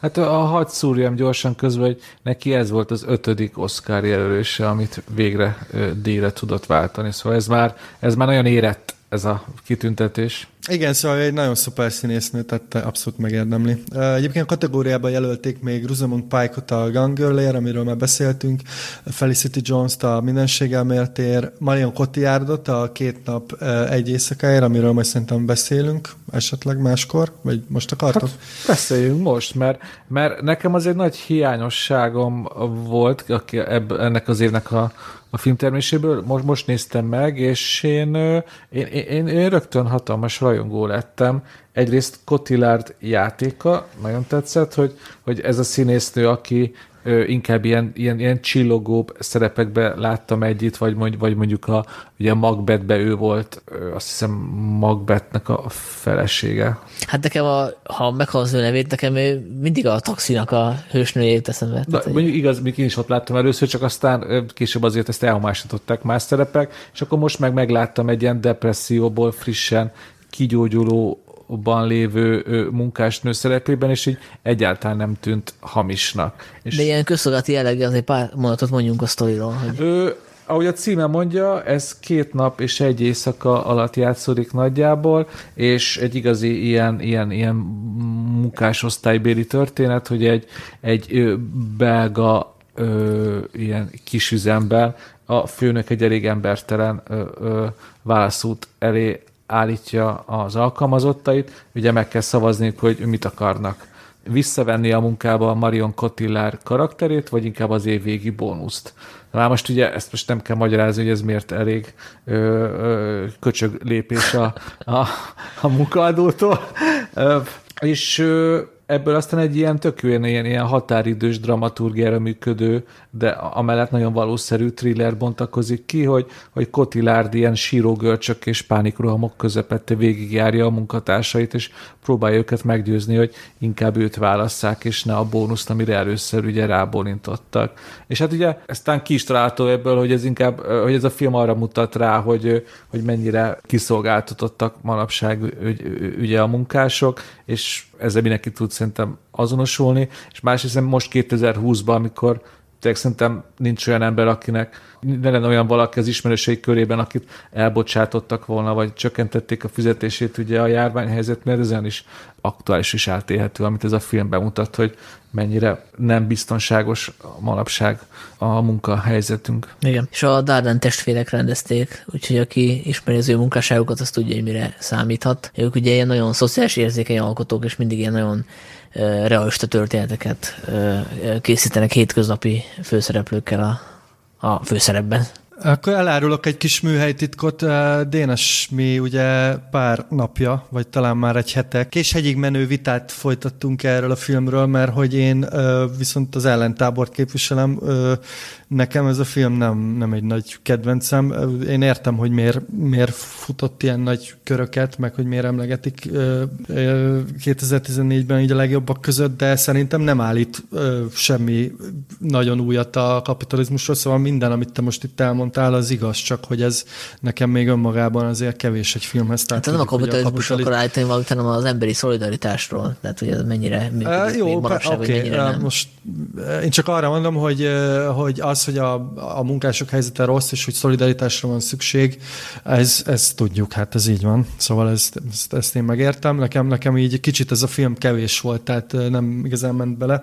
És ráadásul azt szerintem hamis tehát ez egy, ez itt eh, nagyon pozitív uh, látomás arról, hogy végül is létezik ez a fajta szolidaritás. Uh, szerintem nem feltétlenül, én ennél pessimistább vagyok. És nekem Marion Cotillárddal is pont az volt a probléma, amit már mondtam az előbb, hogy most annak kellene örülni, hogy egy színész el tud játszani olyat, ami nem.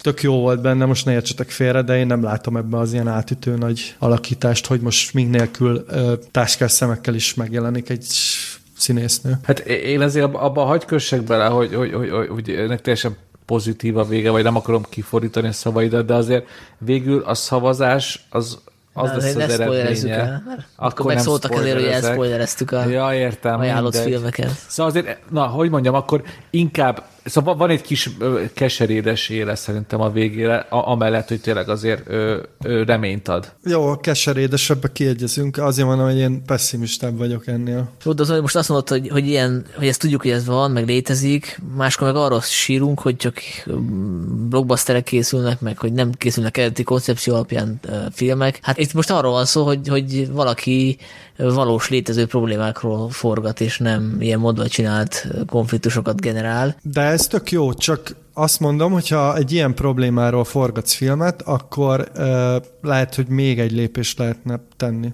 De... Volt a spoiler nélkül nehéz most szerintem ebbe belemenni. Igen, és de én nem akarom, tehát most ne, most ne értsetek félre, nem, nem azt mondom, hogy ez egy rossz film, én csak azt mondom, hogy ez a film szerintem nem egy ilyen uh, nagyon maradandó, zseniális mestermű, én csak ennyit mondok, szóval semmi bajom ezzel a filmmel, most ne, ne, nem azt mondom, hogy én ezt így utálom ezt a filmet, uh-huh. csak nem tartom annyira jónak, hogy mondjuk ilyen beleraknám így az év, nem tudom, 20-30 legjobb filmek közé. Hát nem is mestermű, hiszen nem került be a legjobb idegen nyelvű Oscar kategória 5 listájába. Ez, bocsánat, irónia volt. ne, nekem viszont tényleg, nekem ott van most, lehet, hogy azért csak meg friss élmény, de vállalom, hogy nekem ott van 2014 legjobb filmjeik között a két nap egy éjszaka. Hát én és majd ezt folytatjuk tovább, ezt a élet, élet-halál harc hát minimum két napon és egy éjszakán át. Oh. oh.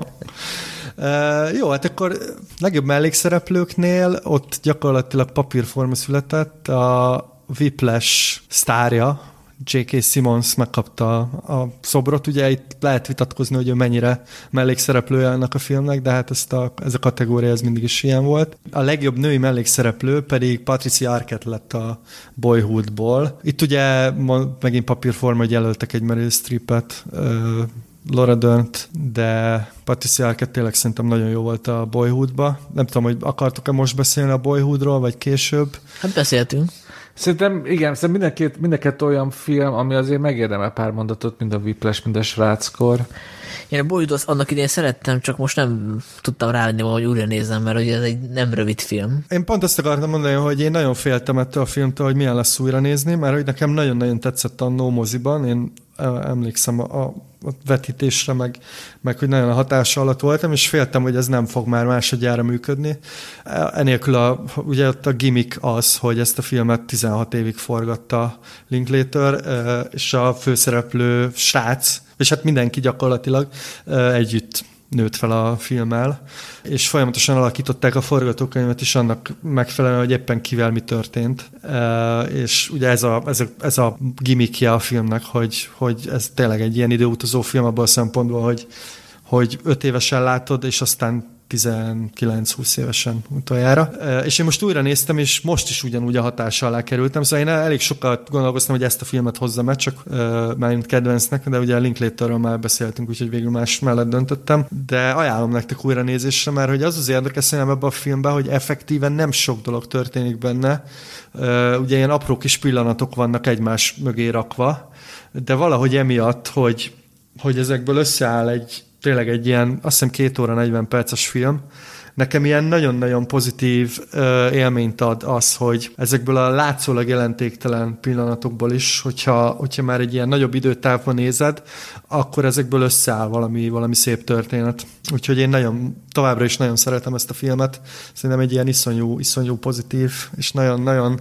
Ugye Linklaternek az ilyen megszállottsága az, az idővel való játék, meg az időre való kérdezés, és szerintem itt, itt is nagyon izgalmas uh, dolgokat állít ezzel kapcsolatban. És hát Zoli, a a kritikusok egyetértenek veled, mert hogyha most egy felütjük, nem tudom, a meghatározó sajtótermékek évtizedes listáit, akkor a, a sráckor az, az szinte mindegyiken előkelő helyen szerepel. Ha van olyan film, ami, ami, ami jól öregedett 2014-ből, azt szerintem a, a sráckorra mindenképp rámondható, például a, a, a Birdman például azért jóval kevésbé, jó, jóval kevesebb szó esik a Birdmanről 2020-ban, mint a sráckorról, amikor a legjobb filmeket akarják összerakni. Jó, szerintem akkor a, a sráckorról ennyi elég is, amennyit most így beszéltünk. Még, még a Whiplash-et térnék vissza, mert azt nyugodtan lehet nevezni a, a 2014-es Oscar szezonnak, a Oscar szezon meglepetés filmjének, mert ugye az egy kis költségvetésű film volt, és ennek elére öt díjra jelölték, amiből hármat ugye be is sepert. Ugye J.K. Simonsnak a, az Oscarja, ugye az, az, az mindenki biztosra vette, de azért ezen kívül is két másik díjat is nyert. Ugye az egyik a vágás volt, a másik pedig a angolosan a sound mix, ha jól emlékszem, és hát teljesen megérdemelten, ugye a vágás is, meg a sound mix is első rangú, mert ez is kellett ahhoz, hogy ez a film elsősorban mint thriller működik, ahol két férfi csatározik egymással, és a zene a fegyverük, amit néha egymás ellen tudnak fordítani, és újra néztem, és ugyanazt éreztem, mint először 2014-ben, hogy ez a film ez azon ritka filmek közé tartozik, ami, ami egy zsigeri élmény, és nem csak a, a gondolataim felett vett át az uralmat, tényleg, hogy a testem felett is, hogy, tényleg, hogy a baritmusba vert a szívem, ahogy ezt a film akarta, és ez, ez, ez egy fantasztikus élmény. Hát Dénes, ezt olyan szépen mondtad, hogy nem tudok ehhez mit hozzátenni. Szerintem is egy nagyon szép, szépen kivitelezett film. Én, én nekem főleg így a képek maradtak meg, hogy ellenmondjak neked, bármennyire is csodálatos a zenéje, de a képek ritmusa is abszolút követi a, a zenét, ami, ami egészen különleges élmény. És ez a thriller szál, ez nagyon izgalmas, mert hogy azon túl, hogy tényleg egy ilyen thrilleres vonal, itt igazából a zsenialitás, nem is tudom, így az, az árára kérdez rá, meg arra, hogy egyáltalán, ugye általában azt az a romantikus idea, hogy vannak ilyen zsenik, meg ö, hatalmas tehetségek, akik így simán leülnek, és akkor feljátszanak ilyen hatalmas szólókat. Ez a film szerintem nagyon jól megmutatja, hogy mennyi vérverejték és könny van, van e mögött. J.K. Simmons meg szerintem az egyik legjobb ö, gonosz az évtizedben is akár. Hát úgy értem a gonoszt, hogy most spoiler nélkül azért, azért vitatható, hogy ő mennyire gonosz, meg mennyire nem, de hát nyilván nem szeretnék nála zenét tanulni, az biztos. A tanítványa javát akarja végül is, ha úgy veszük. Igen, abszolút. Hát ellentmondásos figura, nekem ezt tetszik a, a filmben, hogy nem egyértelműen ítéli el a, a film. Amikor másodszor megnéztem, akkor csomó olyan dolgot vettem észre, amit első nem. Például, hogy ő azért empatikusabb ember, mint ami ennek mutatja magát. Tehát van egy alkalom, amikor elsírja magát, amikor azt hiszem, hogy egykori tanítványa a halál híréről értesül. Tehát, hogy neki van egy ilyen nagyon erős ambíciója, hogy egy ilyen új Charlie Parkert fog kinevelni, ami, ami úgy tűnik, hogy nem sikerül, aztán a film végén lehet, hogy az derül, hogy mégis sikerült, és ugye elgondolkozhat a néző azon, hogy ez mennyire volt szándékos a részéről, tehát hogy mi az, ami provokáció volt a srác irányába, mi az, ami mondjuk az ő akaratlan szemétségének a mellékhatása. Például van egy ilyen uh, epizód a filmben, amikor eltűnik a kottája a fődobosnak, és nem derül ki a filmben, hogy ki az, aki eltüntette, és vannak ilyen elméletek, hogy lehet, hogy a, a Fletcher volt az, ugye, akit a J.K. Simmons játszik, ja. mert ugye tudta, hogy a aktuális dobos az, az nem tud kotta nélkül játszani, neki kell az a vizualizáció, ezért lehet, hogy eltüntette, hogy a, az új srác az kiderül, hogy mit tud, hogy tudja, tud-e kottalékül játszani, hogy kész egy ilyen váratlan helyzetre reagálni. Bocs, én végig így én azt hittem, hogy ez egyértelmű. Én vég... De hát a film nem derül, kitüntette a kottál. Hát nem, de nekem azért egyértelmű, hogy ő szándékosan provokálja ezt a srácot, mert hogy látja benne a tehetséget, csak át akarja lökni azon a bizonyos határon.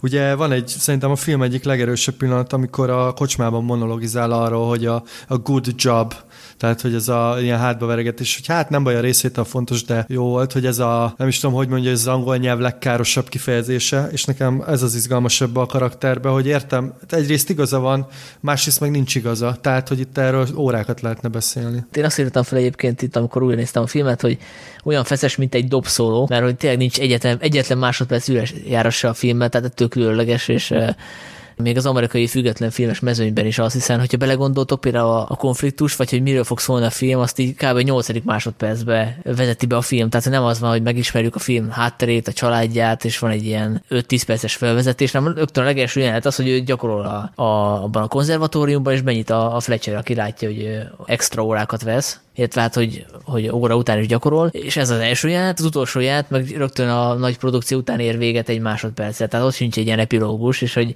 lebontjuk az összes jelenetet, akkor azt látjuk, hogy tényleg egyetlen fölösleges másodperc sincs benne. Ez szerintem bravúr a maga nevében. És ez a bra- bravúr egyébként ez, ez nem csak technikailag bravúr, hanem betekintést enged ugye a főszereplő, akit Miles Terrors alakít a, neki a tudatállapotába, ugye teljesen be van szűkülve, és tényleg itt tényleg csak az fontos, ami a zenével és a dobolással kapcsolatos. Semmi más nem, ugye van egy ilyen elinduló mellékszál egy barátnővel, ami ugye teljesen zsákutcába fut ki, mert a srác ugye egy dolog hajtja, hogy ő legyen a legjobb dobos. És még két dologra akartam visszatérni, hogy honnan származhat ennek a filmnek ez a fantasztikus ereje. Szerintem az egyik az, hogy ez, ez, ez, hogy ez egy nagyon személyes film, és nem tudom, ti utána olvastatok el, de ez tényleg a, a rendezőnek a kamaszkori élményeiből táplálkozik. Neki is volt egy nem ennyire, de azért egy zsarnokőnek mondható tanárja, és ugye ti is említettétek, hogy ezért elég ilyen kétélű fegyver,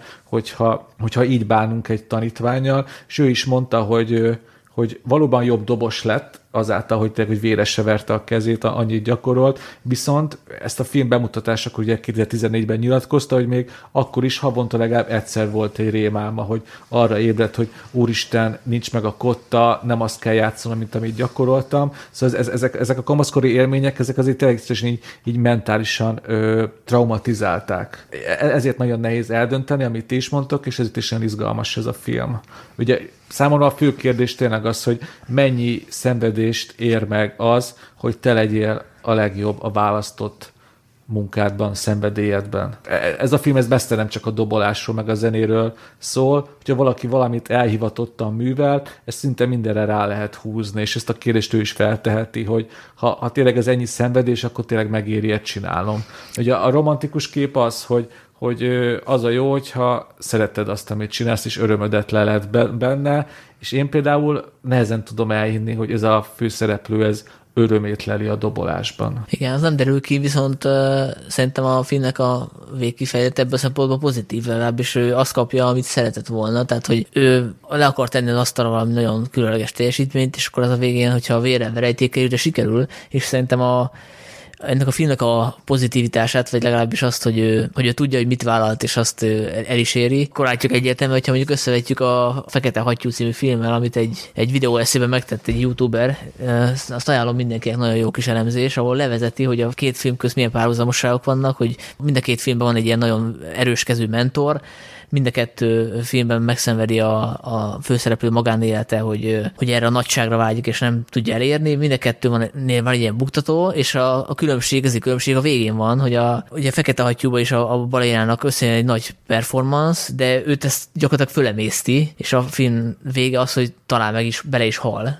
mert egy olyan teljesítményt be kell tenni az asztalra, ami amit csak úgy tud elérni, hogy, hogy feláldozza saját magát. És ugye ehhez képest azért a Vipresnek a végkifejlete sokkal pozitívabb, tehát hogy ott azért van egy különbség, hogy, hogy amikor megtörténik ennek a srácnak a balesete, ugye amikor majdnem ott marad, mert ugye egy ilyen autóbalesetről van szó, akkor ugye eltávolodik a, a Fletcher-től, tehát hogy kap egy kis gondolkozás időt, ugye ő az, aki föl is jelenti, illetve hát az ő közreműködésvel bocsátják az iskolából, de utána gyakorlatilag önként megy vissza hozzá, tehát, hogy van ideje átgondolni, tudja, hogy mit vállal, és a végén azért mégiscsak ő az, aki morálisan, erkölcsileg győztesen jön ki ebből a párbajból.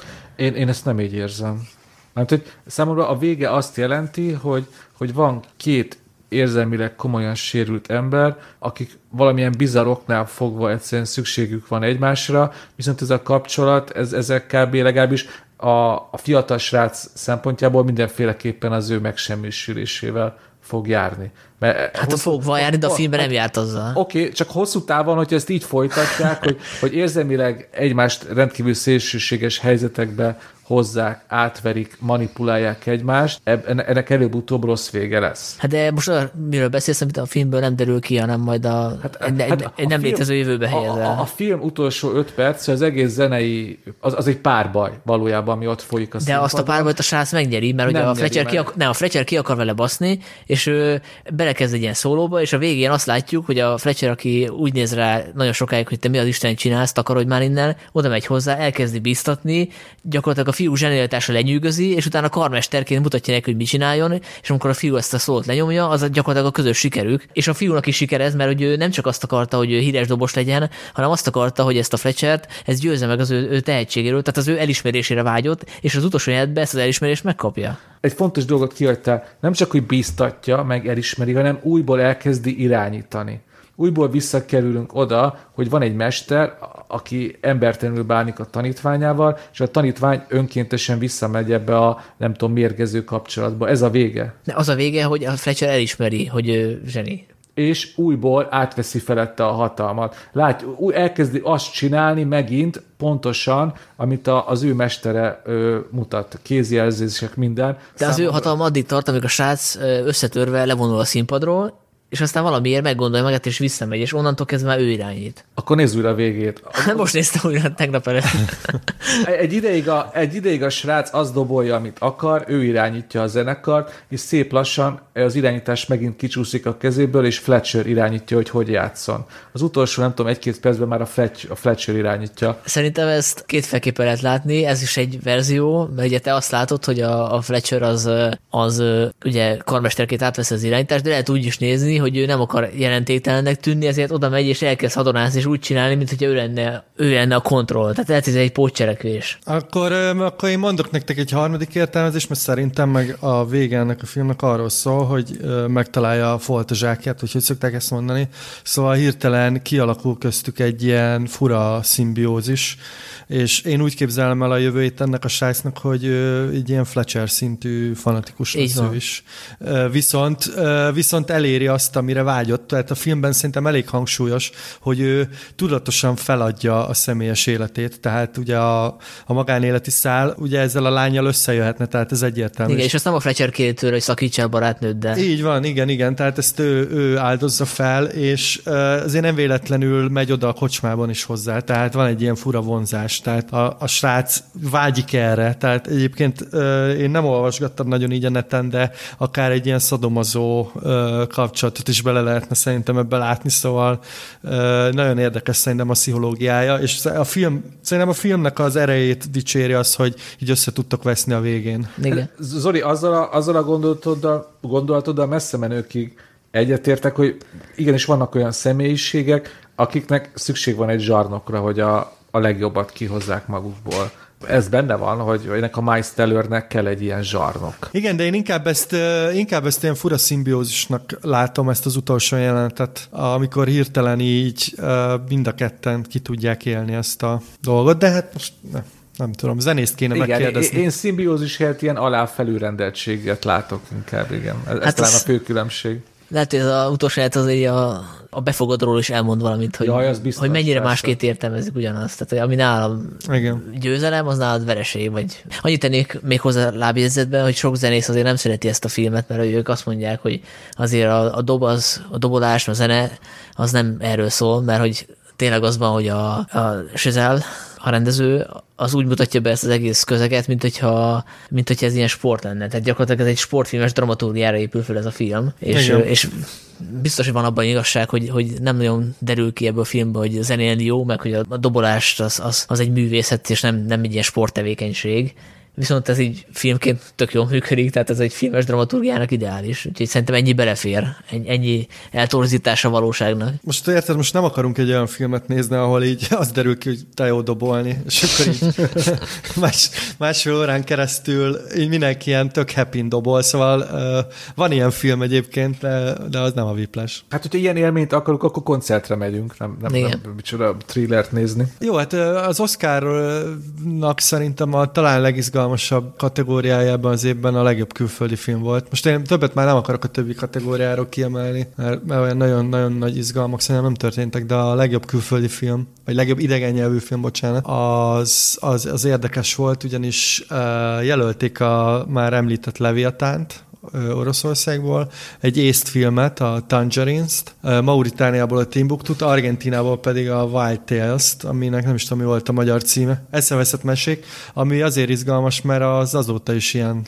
kedvelt film itthon, szóval so- szokták újra játszani, meg, meg, meg az szépen futott. Ja, és bocsánat, és a lengyel idát jelölték még, ami végül meg is kapta a a legjobb külföldi filmnek járó díjat. Arról beszéltünk valami podcastben, nem? Igen, az, ideának nagyon fura a befutása, mert ugye ezt már 2013-ba bemutatták először, gondolom, mm-hmm. ami fesztiválon, de aztán ugye Amerikában csak 2014-ben jutott el, és akkor így került fel a 2005-ös Oscar listára. Mm-hmm. És ezért lehet az, hogy erről a filmről már beszéltünk a múltkori adásban. Ugye most magunkat szerintem ne ja, ja, ja. ismételjük. Azt érdemes itt kiemelni, hogy ez egy történelmi jelentőségű győzelem volt, mert ez volt a tizedik lengyel film, amit ebbe a kategóriába Oscarra jelöltek, de ez volt az első, ami, ami el is nyerte az ida. A másik pedig talán, hogy ez, ez tényleg egy nagyon, emlékszem, ez egy nagyon kiérezett verseny volt a, a Leviatán és az, a, az ida között, és mindenki azt találgatta, hogy vajon a, a két esélyes közül melyik fog befutni. És hát én, én, én így, így nem tudom, ilyen, ilyen, ilyen szubjektívan hozzászólva azt tudnám mondani, hogy az egész Oscar mezőnben szerintem messze ez a két legerősebb film, az Ida és a Leviatán. Jó, a Leviatánról beszéltünk egy pár vonatot, ilyen, akár ilyen ajánló jelleggel is. Én újra néztem azt a filmet, ugye Zvjagi Jencejevnek a filmje, és elsőre ugye ha már itt a perspektívákról beszéltünk, meg hogy hogyan lehet ugyanazt a filmet kétféleképpen látni, én elsőre tényleg úgy láttam, ahogy ez így kívülről tűnik, tehát ugye ez ilyen korrupcióról szól a történet, gyakorlatilag a mostani orosz valóságról, hogy van egy, van a vidéken az Isten háta mögött egy férfi, aki egy ilyen azt hiszem kétkezi munkás talán, is tudom, mivel foglalkozik, akinek a házára a polgármester szemet vet, és gyakorlatilag minden eszközt bevet, hogy, hogy megszerezze. Ő meg ellenáll, hív egy moszkvai ügyvédet, aki régi barátja, és így közösen megpróbálnak tenni valamit ez ellen, és hát nem mondom, hogy, hogy sikerül vagy nem, de szerintem ki lehet találni. És nyilván első engem ez a, ez a vetülete fogott meg, tehát a kisember versus hatalom, ugye a nagy kelet-európai valóságban, nyilván vonatkoztatható ránk is, és így másodszorra már ö, láttam ennek a másik oldalát is, ahogy ez a férfi az, hogy makacsul ragaszkodik ilyen, gyakorlatilag ilyen Kolhász Mihályként ahhoz, hogy ő szembe a hatalommal, illetve hát megvédi, ami a, az övé, tehát ez végül egy jogos dolog, hogy, hogy próbálja megvédeni a, a, a házát, a megélhetését, hogy ez a, a saját csalját is tönkreteszi. Mert hogy erről van szó, hogy a felesége kéreli, hogy most te ebben ne állj bele, úgyse fogsz győzni, költözünk el, el, stb. És akkor ő ebben nem nagyon áll bele, és utána a nő szála is er- erősebb lesz, előtérbe kerül az ő, az ő sorsa, történik egy ilyen, egy ilyen váltás, hogy utána kicsit az ő szemével látjuk a dolgokat, és így másodszor ez sokkal inkább, sokkal hangsúlyosabb volt számomra, mint, mint a korrupciós. Persze az is benne van, tehát ez a kettő egyben működik, de nagyon érdekes, hogy másodszorra teljesen más szemszögből láttam ezt az egész sztorit, meg fölmerült a férfinak a felelősség, ami elsőre nem, hiszen elsőre ilyen átadtan áldozatnak tűnt. De és egyébként ez tényleg egy jogos kérdés, hogyha az ember ilyen fél diktatúrában, vagy nem tudom, milyen autoritár rendszerben él, akkor mi az a határ, ameddig el kell menni, hogy, hogy megvéd, megvéd azt, ami a tiéd, vagy mikor kell kompromisszumot kötni, mondjuk a saját lelki egészséged, vagy a családod érdekében. És ez, ez benne van a filmben abszolút. Én csak hevesen bólogatok. Szerintem is nagyon fontos kérdéseket vet fel.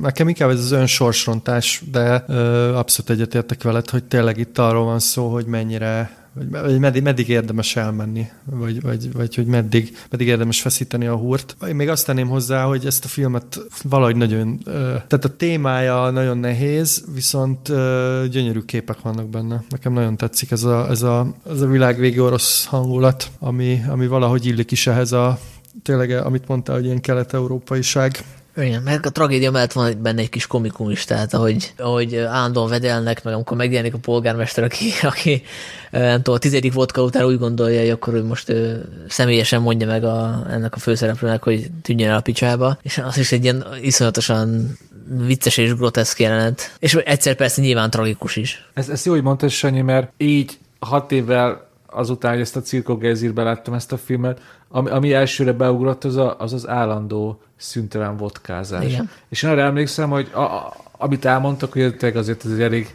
lehangoló film, de van egy ilyen emlékem, hogy én, én így többször is ilyen, hát így elmosolyodva néztem, ahogy ezek az emberek isznak, isznak és isznak.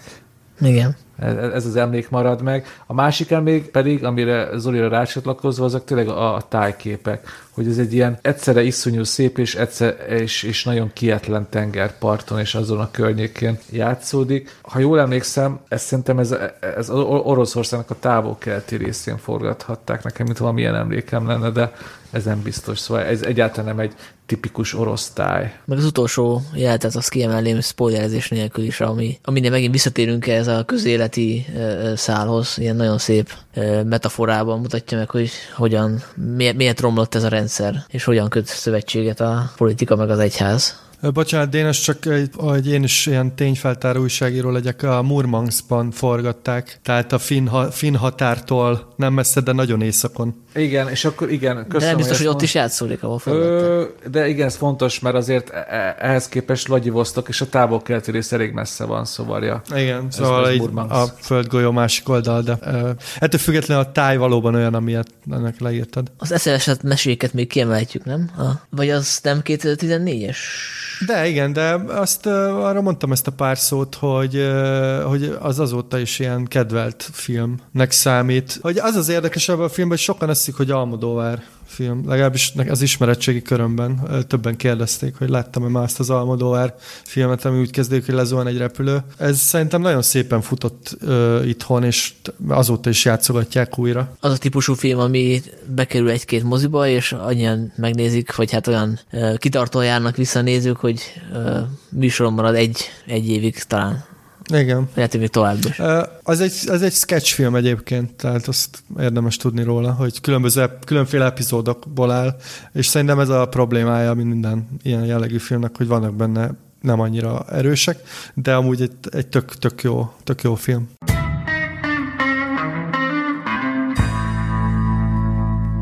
Na, akkor a következő napi rendi pontunk, elővesszük a korabeli toplistáinkat, és szembesítjük magunkat vele röviden. Dénes megint bolykottálta ezt a részt? Én, én, én, hát jó, kevés ideig kerestem, és aztán hamar föladtam, és nem találtam meg az a, akkori toplistámat. Nem lehet, hogy szégyelt, hogy mik voltak rajta? Nem, nem, nem, mert odaig nem jutottam el, hogy meglássam, hogy mi az is, hogy szégyellem el. Nekem is gyanús, hogy itt az, ele, az adás elején még Pünkösdi királyságot emlegettél, és pont nem koronáztad meg egy toplistával, de elfogadjuk. Na jó, akkor én uh, ismertetném a listát. Ugye itt megint az a helyzet állt elő, hogy uh, vannak olyan filmek, amik már a Best of 2015-ös listámban szerepeltek, mert ugye nálunk akkor mutatták be őket. Én azt a trükköt találtam ki ebben az évben, hogy különböző kategóriákat hoztam, Jó. és azon belül díjaztam a filmeket, így tíznél több film fért bele. Például az év animációs filmje az nálam a Lego kaland volt, az év dokumentumfilmje a Life Itself, ami a Roger Ebert kritikus életéről szól, aki azt hiszem az előző évben hunyt el. Na ezt, ezt jó, hogy mondod, mert azt felírtam magamnak, mint egy film, amit pótolni szeretnék 2014-ből tegyem meg így utólag, és pótoljam? Én úgy emlékszem, hogy érdemes volt. Hát az év dokumentumfilmének választottam. Hát nyilván arról szól, hogy egy ember, aki egész életét a moziban töltötte, az azért ennél több volt, mint amit mondjuk a nagy közönség látott belőle. Meg hát, hogy mi volt az, amit őt hajtotta, miért ő kritikus lett. Szóval egy kritikusnak azért ez eléggé alap nem? Egyszer mindenképp érdemes megnézni. Köszi, srácok! Létrehoztam egy olyan kategóriát és ez év folytatása, amiben a, a túlkoros osztag, ugye a 22 Jump Street, jött ki nálam első helyen, második az X-Men, az eljövendő múlt napjai, harmadik a majmok bolygója a forradalom, az év blockbuster nálam a csillagok közt lett, második a holnap határa, amiről szerintem még nem beszéltünk, vagy nem tudom, akarunk-e majd. Beszéltünk. beszéltünk. És a harmadik a Galaxis őrzői, amiről ugye megállapítottuk, hogy a legjobb képregényfilm, nem?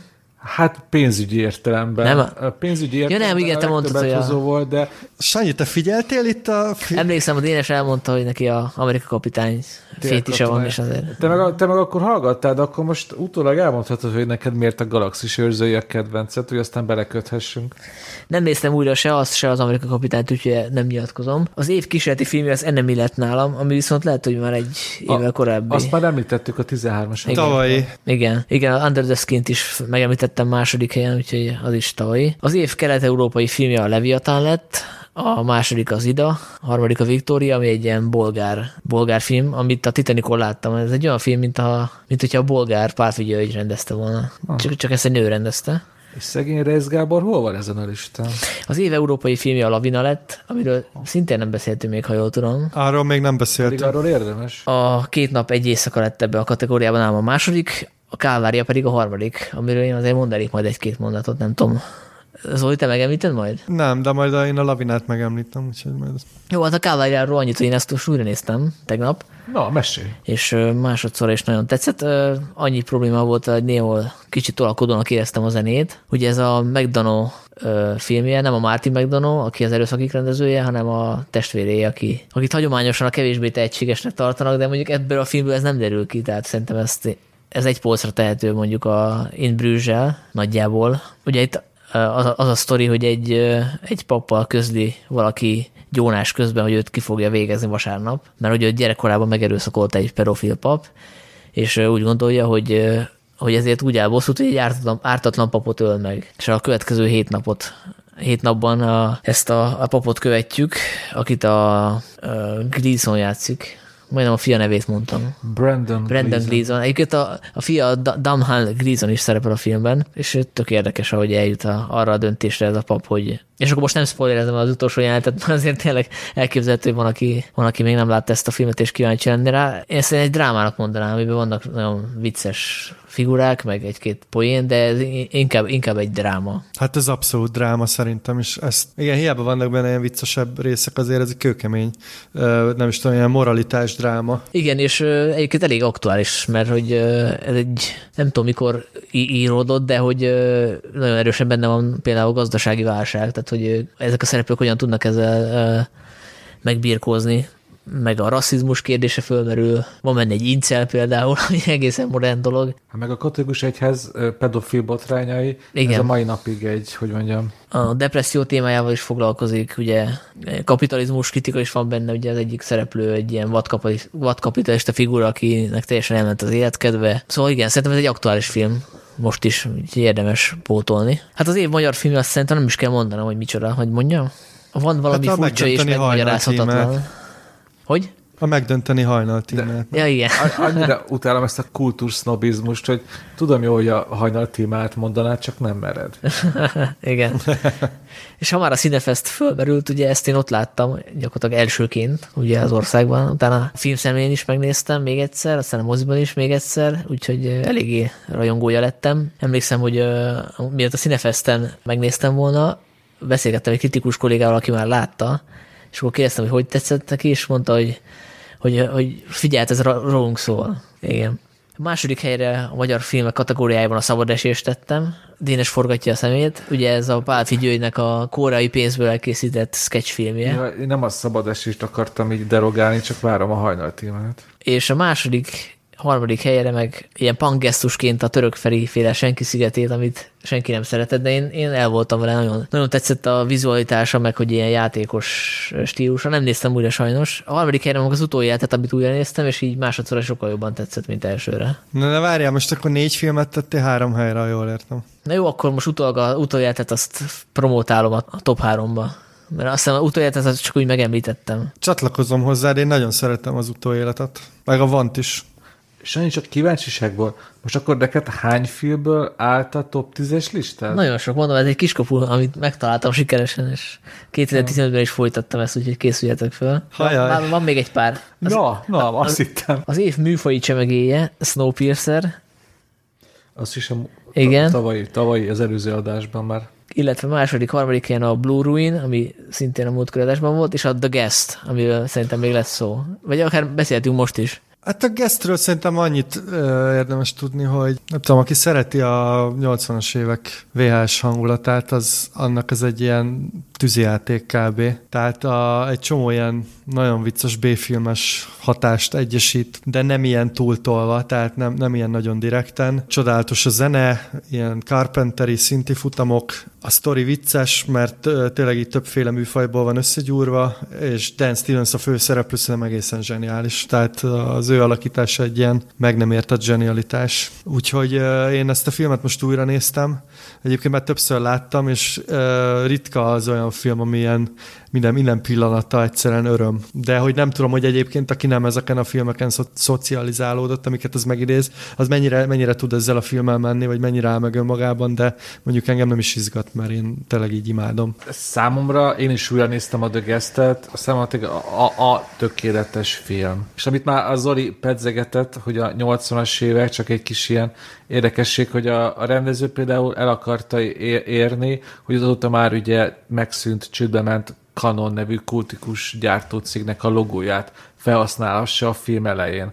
Ugye ez is sokat elmondta, hogy miből merített, de az is fontos, hogy ez hogy a, ö, sokkal okosabban és frappánsabban nyúl ezekhez a B-filmekhez, mint ahogy ezt mostanában megszoktuk. Én úgy érzem, hogy ez tényleg önmagában is megáll az okos műfai váltások miatt, hogy, hogy tényleg, hogy így, így, így tud váratlan lenni hogy elindul egy ilyen családi drámaként, és próbál egy ilyen tévútra vinni minket, hogy ez a film sokkal komolyabb lesz, mint valójában, és aztán szép lassan ö, belecsúszik egy ilyen totális őrületbe, és a vége az már egy igazi tőrölmetszet slasher. És, és, és ezek a váltások is ilyen fokozatosak, és nagyon izgalmasan vannak végigvéve, és én most, most nem tudom, hogy néztem újra, és ami feltűnt tényleg, hogyha ennek a filmnek valaki kézbe kapná a forgatókönyvét, az, az, az, az teljesen az nagyon unalmas lenne. És ez a rendező tényleg a színvilággal, a stílussal, meg a zeneválasztással valami iszonyatosan megemelte azt a szintet, mint amit szerintem,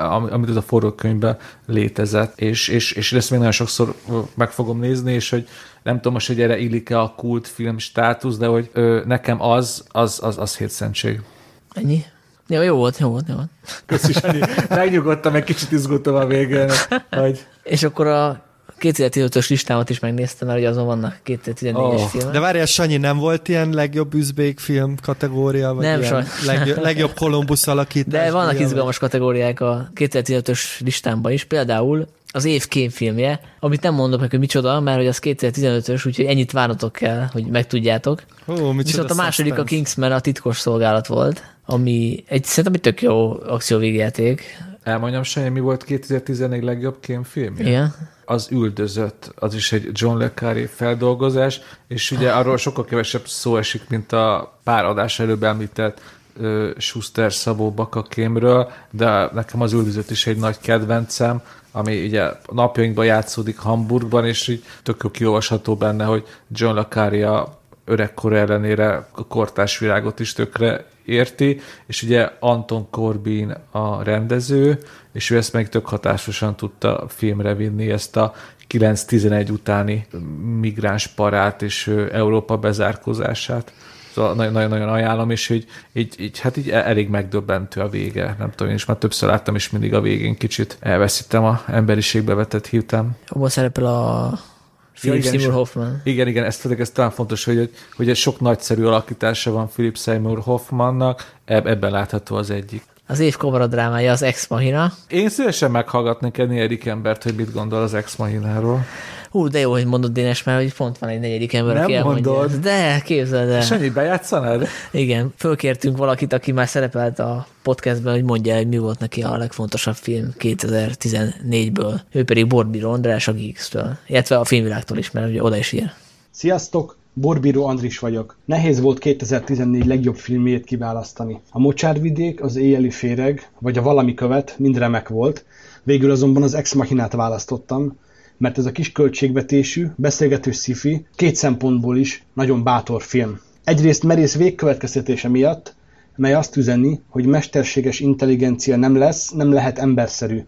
Nem mérhetjük a saját mércénkkel őket, sőt részben alkalmazkodnunk kell majd hozzájuk, mint ahogy az autókhoz vagy a mobilokhoz tesszük. Másrészt azért bátor, mert ezt az üzenetet úgy adja át, hogy azzal felrúgja az addig felépített klasszikus drámai szerkezetét. A film zárlatában ugyanis az addig passzív, mellékszereplőnek számító nő félresöpri a protagonistának és az antagonistának tűnő vetélkedő férfiakat. Ők elbuknak, vitájuknak nincs győztese, karakterék antropomorf nézőpontja által a film tulajdonképpen megvezeti nézőjét is. A nyiladozó értelműnek, naívnak beállított androidról kiderül, hogy emberségét és nőiségét csak szerepként viselte, hogy együttérzést csikarjon ki a vele rokon szervező férfiból és a nézőből is. Amikor a film végén elhagyja a házat, rá kell jönnünk, egyáltalán nem ismerjük. Emiatt azonban igazán főhőssé sem válik. Szeretünk az elnyomottaknak drukkolni, ezúttal azonban nehéz a kiszabaduló lény győzelmének örülni, hiszen az a vele rokon szenvező férfit is kihasználta, sőt úgy tűnik, nincs is benne emberi empátia. Az Ex Machina csak úgy, mint az egy évvel korábbi a nő, jóval merészebben áll az AIK témájához, mint néhány évvel később a maradi szellemiségű, páncélba zárt szellemfilm, vagy épp a Blade Runner 2049. Kedves kollégák, ti mit gondoltok az Ex Machináról? Hú, hát ez annyira kompakt volt, hogy nem is tudok mit hozzátenni. Bravo, Andris. Igen, én annyira szerettem ezt a filmet, hogyha most Dénes fölnézel, akkor látszott egy ex machina plakátot.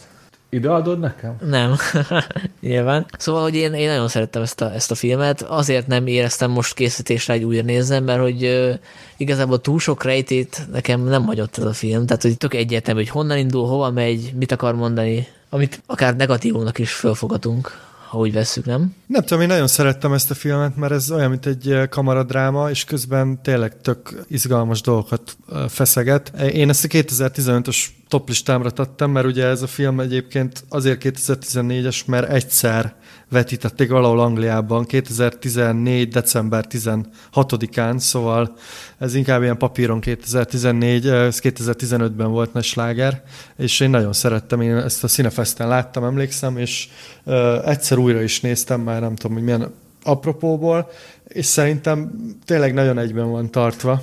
De értem, amit mondasz, Sanyi, de szerintem azért, ahogy, a, ahogy tényleg ez a gép, vagy nem tudom, robot, vagy, vagy mesterséges intelligencia ilyen, ilyen idegen marad, az szerintem, szerintem is izgalmas. Nekem mondjuk ez az idegenség, ez inkább a előző adásban említett Under the Skin-nel kapcsolatban erősebb élmény. Jó, hát az más típusú film, az egy abstraktabb kísérleti film, ez meg egy igen, narratív igen. cucc. Hát igen, csak arra mondom, hogy, hogy, hogy talán, talán ez a témához én jobban el tudok képzelni egy olyan jellegű abstraktabb és kísérletezőbb filmet de ettől függetlenül nem akarom itt lebecsülni az ex erényeit. Úgyhogy én egyetértek az Andrissal. Nekem még mindig élesen él bennem az az emlék az ex hogy, hogy, hogy nem csak a főszereplője, akit Dom Gleason játszott, lett félrevezetve, hanem én is azért elég nagyot koppantam a végén, és ez, ez máig megvan bennem ez az élmény, hogy hopp, kiben bízik meg az ember, meg kiben nem, és miben mit látunk bele. Visszatérek még a listára, de megígérem, hogy már mindjárt végzek, úgyhogy kitartást. Volt egy ilyen tétel, hogy az év felnövés története, ahol a második helyzetet árulom el, ez pedig a Megléptek című film. Az mi? Mesélsz róla? Az egy finn film, egy ilyen szerelmesek, ahogy menekülnek, amiről beszéltünk egyszer, amikor a, hoztunk egymásnak filmeket ajánlani. Ah, Úgyhogy ti is, meg, ti is megnézték. az erdőbe, és ilyen aggancsot viselnek. Igen, igen. Ennyi maradt meg, de az nagyon megmaradt. Igen. Illetve a Küzdők című francia film, amit vetítettek a magyar mozik, de szerintem nem sok ember látott. Az is ilyen hasonló egyébként, az, érdekes. Én láttam, és tökre tetszett ez az elvonulni az erdőbe dzsungel. Hát gyakorlatilag ugyanaz a, a sztori. Igen. És a főszereplőt, megmondod a női főszereplőt, aki akkor még nem volt olyan nagy nevű, de mostanra már az lett. Hát a franciáskét is Adél Haener, na. Hát igen, Adél Henel, szerintem. És itt tök, jó, tök jól lát neki ez a ilyen vadóc, ilyen női Rambó szerepkör. És Zoli, neked mik voltak a top listában? A nagy részét már egyébként említettük. Nekem rajta van az Apáim története, ami egy doksi Szarapoli, de ez 2012-es film, csak nálunk ilyen tök későn játszották. A The Stories We Tell az, az eredeti cím, ezt mindenkinek ajánlom. Nálam is szerepel az üldözött, hogy csatlakozzak Déneshez. Én ezt a filmet nagyon imádtam, szerintem nem csak a... Tehát a kémfilmen túl ez egy ilyen nagyon kafkai film, tehát itt tényleg így elvesznek a bürokrácia útvesztőjébe, amit én mindig bírok. Szerepel még nálam az eltűnés sorrendjében, ami egy svéd, azt hiszem svéd film, a Kraft Idioten. Aminek készült egy ami... amerikai remake azóta. Igen, de én ajánlom az eredetit. Szerintem, hogyha ilyen északi noir, vagy ez a skandináv krimi, akkor én ezt a filmet mondanám mindenkinek, aki, aki mondjuk teljesen, tehát aki nem ismeri még ezt a vonulatot, mert szem ez az ilyen leg, leghumorosabb, és közben meg, meg benne van mindenféle csavar. Nálam szerepel még szintén a Lavina, ami, ami szerintem egy nagyon szuper film volt, abban azért meg nagyon sokat beszéltek róla, és a Cold in July című szintén ilyen retro hangulatú VHS film, de a, a guest azért szerintem erősebb ennél, de ezt is ajánlom mindenkinek, aki szereti ezt a stílust, az ilyen magánnyomozós, neonfénybe ázott, ilyen, tényleg egy ilyen kis krimi. Szerepel még nálam nyilván a sráckor, erről már beszéltünk.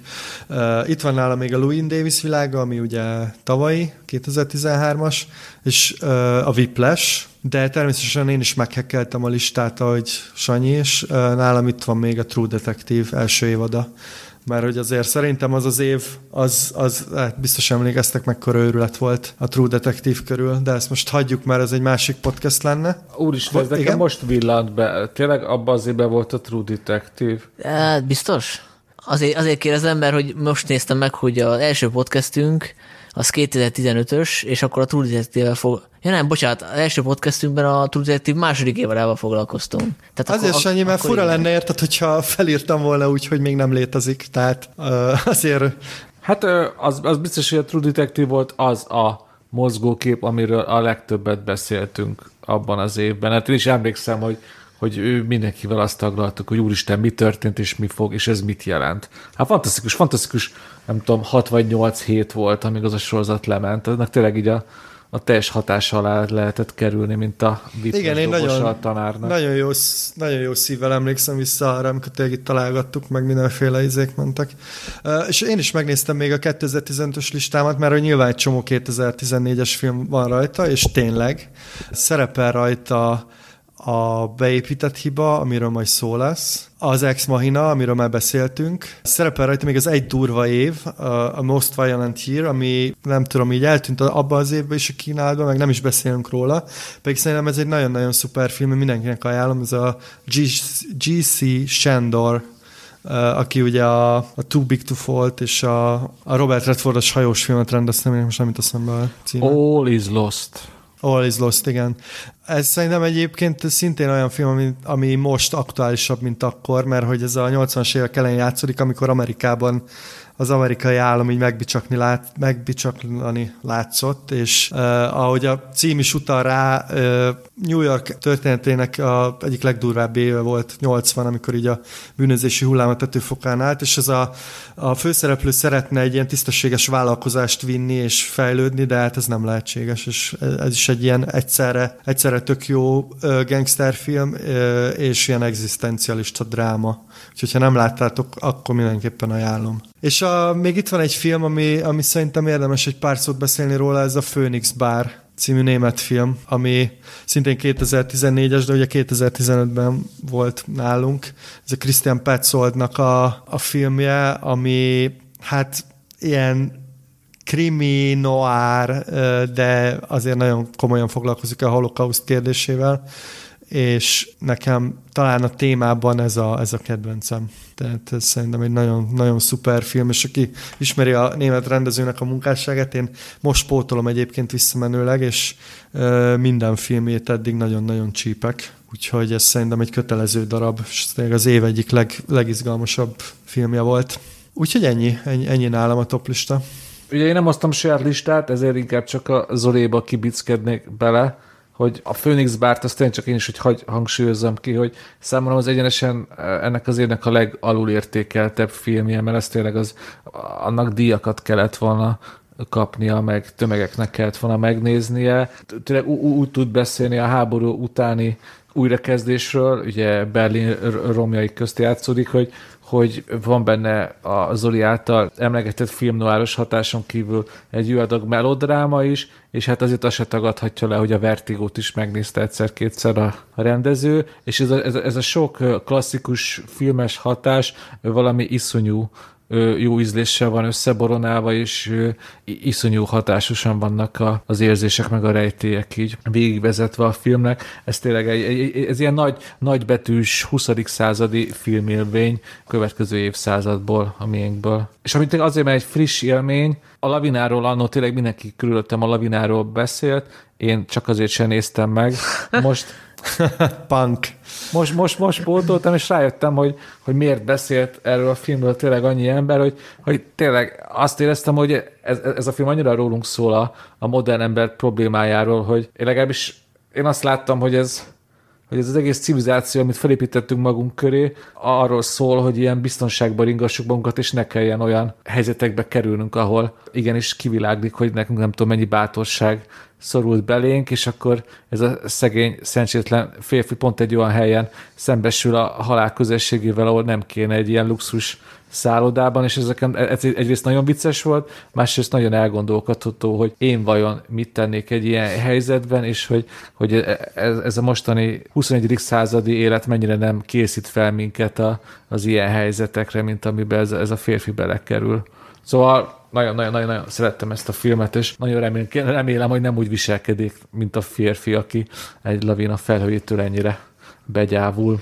Hát ezt nem tudod addig, ami nem történik meg. Persze, ezt nem tudtam, ez benne a leg, legriasztóbb, hogy, hogy ez csak akkor derül ki, és ez, szerintem ez egy, ez egy elég félelmetes dolog. De érdekes, hogy te ezt mondod, hogy a modern élet, mert hogy nekem ez a film inkább a, magáról a férfi szerepről szól, mert hogy a, a, a férfi elég furán viselkedik. Szerintem nem, nem egyértelműen szegény, szerencsétlen férfi, de, de erről a filmről nagyon sokat lehetne beszélni, szóval most ez nyilván egy ilyen külön külön fél óra lenne. De én is nagyon szerettem ezt a filmet. Meg a női szerep is előjön azért a film végén. Most nem akarok megint spoilerezni, de hogy ő tesz egy olyan gesztus, gesztust, ami ja, nagyon fontos. Az, az, az, a gesztus az nagyon emberi, és tényleg ott, ott, ott, ott nagyot tapsoltam magamba, és úristen, ez igen. Igen. Én azért nem néztem újra, amiért az Ex Machinát sem, mert hogy frissnek érzem még az élményt, tehát nem az van, mint mondjuk a Gun Girl-rel kapcsolatban, hogy elfelejtettem egy csomó mindent, hanem hogy, hogy annyira egyértelmű az alapszituáció, meg hogy honnan indul, hova megy, hogy nem éreztem most azt, hogy nekem föl kéne frissítenem a, ezt a filmet, mert hogy, mert hogy még gyakorlatilag velem van, emlékszem, emlékszek minden fontos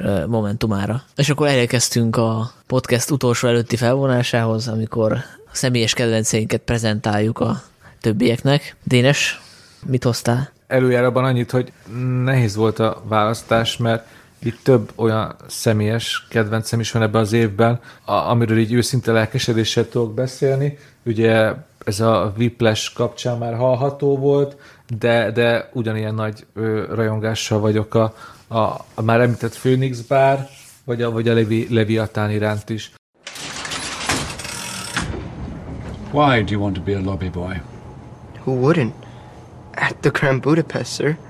Végül a, a Grand Budapest hotelt választottam, és hogy miért? Ugye nagy rajongója vagyok Wes Andersonnak, de azért nem feltétlen rajongok minden filmjéért, és pont ezelőtt éreztem azt a, a, a Holdfék hogy már így kezd belemerevedni a stílusába és elfáradni, és aztán jött a Grand Budapest Hotel, és így nagyon meglepettem, tapasztaltam, hogy ugyan a rájellemző stílusiek nem változtak, viszont egy tök új témát emelt be a filmjébe, a, a, a történelmet. Méghozzá a mi közép-európai történelmünket, és szerintem ez nagyon jót tett Wes Andersonnak, hogy egy ilyen komoly témát foglalkozik, és ami ezen túl a személyes kedvenc személy tette, hogy én nagyon hajlamos vagyok tényleg az ilyen régmúlt, talán sosem volt korok után nosztalgiázni, amihez igazából semmi közöm nincs, és hát hogyha valamiről szól ez a film, akkor tényleg arról, hogy milyen érzés visszaemlékezni,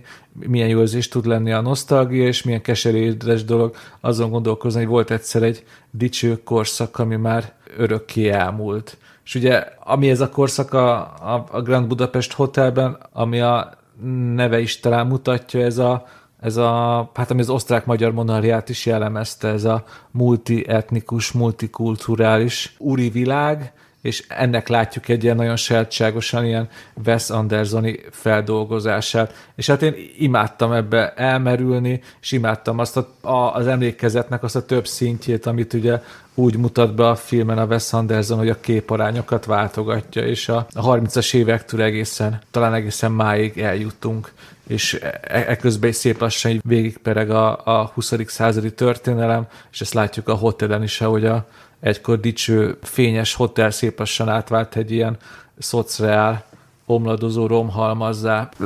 Engem, engem tényleg megérintett ez a film, mert, mert emlékeztetett, nem tudom, olyan utazásokra itt Magyarországon, vagy a környező országokban, amikor egy ilyen hasonló romhalmazokba eljut az ember, és érzi, hogy itt, itt régen nagy dolgok történtek, csak aztán jött a 20. század, meg a világháborúk, meg a nem tudom, a, a nácizmus, meg a, a kommunizmus. Szóval én, én nagyon élveztem, hogy, hogy egy törőmetszet amerikai mit olvas ki Közép-Európából, és mi fontos neki. Ezért hoztam én a Grand Budapest Hotelt. Hát nem örülök neki, Dénes, azt kell, hogy mondjam. Hát Sanyi, bocsáss meg, hogy csalódást okoztam. Mert hogy én is nagyon szerettem ezt a filmet, és szerintem erről nem tudunk vitatkozni, vagy nem tudunk, vagy én nem tudok ehhez hozzátenni, tehát nagyon jól összefoglaltad. Én mondjuk nem csak ezért szeretem a filmet, hanem ami általában összes Wes Anderson filmet, hogy baromi jók a karakterek, nagyon jó a humora. Itt, itt szerintem még többet is nevettem, mint a, korábbi filmjein. Ötletes a látványvilág, tehát az, az alpesi lesiklás, amikor üldözik egymás a szánkon, szerintem zseniális, zseniálisak a vonatozások, a börtön epizód epizód, iszonyú jó a Harvey Keitel, aki ilyen kopasz izé, bűnözőt játszik, Szóval újra tudnám nézni ezt a filmet akár holnap is. És Imádtam. Írem azt az embert, akinek az olyan fantáziá van, hogy egy hogy Saoshi Ronan arcára egy Mexikó formájú nem tudom, májfoltot, vagy anyagélet, vagy mi az orvosi kifejezést oda álmodik. Szerintem ez fantasztikus dolog. E, akkor csak egy ellent mondjak nektek. Egyébként én is szeretem ezt a filmet, de én annyi, annyira azért nem tudok lelkesedni, mert hogy minden, amit felsoroltatok, az igaz, csak hogy ez, ezeket a dolgokat amúgy már láttuk Wes Anderson-tól, tehát láttunk Wes Anderson-tól nagyon jó börtönszökést a, a fantasztikus Róka láttunk Wes Anderson-tól zseniális vonatozást a, a Darjeeling Expressben. Az tényleg tök érdekes, hogy ezt a ilyen monarchiás világot így a saját New Yorki hipster szemén keresztül leszűri, és hogy tényleg ilyen fura, hogy miket, miket emel ki, meg gondolom olvasott pár kelet-európai írót, ami, ami tök szép, de hogy én, én azért nem tudtam már itt lelkesedni, mert hogy úgy éreztem, hogy Wes Anderson ez kicsit már ilyen ön, önismétlő, és már ilyen style over substance, viszont most, hogy újra néztem, sokkal jobban tetszett ez a film. Valószínűleg azért, mert azóta ugye csak egy Wes Anderson film készült, ráadásul az is ugye bábfilm volt, ugye, és, és talán így, hogy most már volt ilyen Wes Anderson megvonásom, így jobban, jobban tudtam szeretni ezt a filmet. De egyébként zárójelbe jegyzem meg, hogy ez a soros tervről szól ez a film, mert hogy a Kelet-Európába érkező bevándorló lesz végül a hotel tulajdonosa, tehát itt uh, tipikus hipster, liberál rémálomról van szó. Zárójelbe zárva. Igen, és senki sziget ezt a vonat viszi tovább, tehát ugye, amit Dénes említettél, korábban nem foglalkozott közélete politikával. Kutyák szigete. Kutyák szigete, bocsánat. Ez a török felismerünk tényleg be, Igen. És nekem az legalább ennyire tetszett, ha lehet, hogy még kicsit jobban is, mert szerintem jól áll neki ez a, ez a közéleti érdeklődés. Jól, Jól, abszolút, egyetértünk. Csak tényleg a, azoknak, akik nagyobb rajongók, mint a Zoli, azoknak mondom, hogy, hogy, ő, hogy Stefan Zweig nevű osztrák író, aki ugye a monarchia végnapjaiban volt fiatal, a, a, az, az, az ő regényei visszaemlékezései azok nagyban befolyásolták Wes Anderson, és hát ő, ha jól emlékszem, ő, amikor így kutakodott a film után, akkor egészen a Gellért szállóig is eljött, és ott is nézelődött, és a Grand Budapest Hotel egyik inspirációja ugye a, a Gellért szálló, amiről ugyanezt el lehet mondani, mint a filmbeli hotelről, hogy a egykori nagysága az igencsak megkopott ugye a szocializmus évtizedei alatt, ez is mutatja, hogy azért Anderson szóval elvégezte azt a kutató munkát, munkát amit egy texasi amerikaitól elvárunk, hogyha e- Európáról akar filmet forgatni. Ja, Szerintem fontos epizód akkor... ez a film abba, abba a szempontból is, hogy ugye Budapest neve az elmúlt évtizedben így folyamatosan bekerült, a, és ilyen nagyon menő lett Budapestet emlegetni, hiszen ez a film is ennek egy fontos állomása. Most ez csak így zárójelben. Ja, valami élelmesebb vállalkozó, valami nerközeli figura felépítetni a mását, a életnagyságú mását valahol, és akkor jönnének a turisták, hogy... A kékes tetőn. Ja, igen. Hát sok más hely nincsen, mondjuk. Azt hiszem, ez egy a, a német-lengyel határ közelében fekvő német kisvárosba forgatták. Most nem fogom tudni a nevét pontosan mondani, de állítólag az tényleg egy ilyen ékszerdoboz, és oda érdemes el. De ez a szálló az ott van, vagy ez csak ilyen kitaláció? Ö, a szálló az nem létezik. Hát mert ez nagyon CGI-nak nézett ki kívülről. Egy, egy, egy, egy szecessziós stílusban épült nagy ilyen nem tudom milyen épületben rendezték belülről, de így azért kell lenne keresni ezt egy hegytetőn, ugye? Amúgy nem CGI, tehát uh, ugye Wes Anderson írása arról, hogy ilyen kis miniatűr uh, terepasztalon építi meg ezeket a dolgokat, meg, meg ilyen kis kis ezeket a, hogy mondják, ezt a járművet is, ami egyébként a budapesti siklóról lett mintázva, az is egy érdekesség. Meg hát, hogy, magyar vonatkozás, ugye Jeff Goldblum karakterét ugye Vilmos Kovácsnak hívják, és ugye ez a két híres Magyarországról elszámozott operatőrről van elnevező, ugye Zsigmond Vilmos és Kovács László. És ha jól emlékszem, ez már tényleg csak ilyen kis apróság, hogy hogy ugye a karakter meghal a filmben, azért ennyi spoilert megengedhetünk magunknak, és va- va- valahonnan le lehet olvasni, hogy állítólag október 23-án halnak meg a filmben. Igen, hogy ez, ez egyértelmű utalás szerintem az 56-ra és az ő sorsukra, ami ugye összefonódott vele. Bocs, Dénes, csak még egy kiegészítés, a város neve egyébként Görlitz, és az tényleg ott van. Ott van a lengyel-cseh-német határon, tehát ennél ilyen, nem tudom, központibb helyet Szászországban nem lehet találni. Ez igen, szóval igen, aki már ötször megnézte a filmet, az lehet, hogy a hatodik megnézés nélkül inkább váltson egy vonathiet Görlitz irányába, mert biztos nagy élmény lesz oda, nagy élmény lehet oda eljutni. Aztán menjen át Lengyelország, Lengyelországba, és így egy zsubrovkát, hogy teljes legyen az élmény, mert ugye az országot meg Zsubrovkának hívják, ahol ez a film Igen. játszódik. És tényleg nem akarom túlbeszélni a filmet, de nekem azért izgalmas, mert sose hittem volna, hogy egy Wes Anderson film kapcsán például eszembe jut, hogy ennek bizonyos fokig például össze lehet hasonlítani a Szintbáddal. Ugye az is ugyanerre a korszakra egy, egy ilyen nagyon nosztalgikus visszaemlékezés, vagy, vagy Szabó István Mephistoval kezdődő trilógiája is egyébként hasonló kérdéseket boncol, csak teljesen más stílusban, mint amit a Grand Budapest Hotel mond állít. Szóval ezek szerintem ezek nagyon izgalmas dolgok, hogy honnan, hová jutott el Wes Anderson.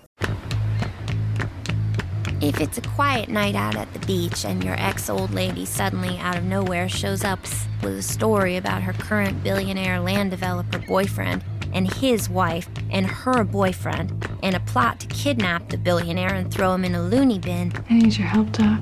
Maybe you should just look the other way. Én is egy Anderson filmet hoztam, csak nem Wes, hanem Paul Thomas.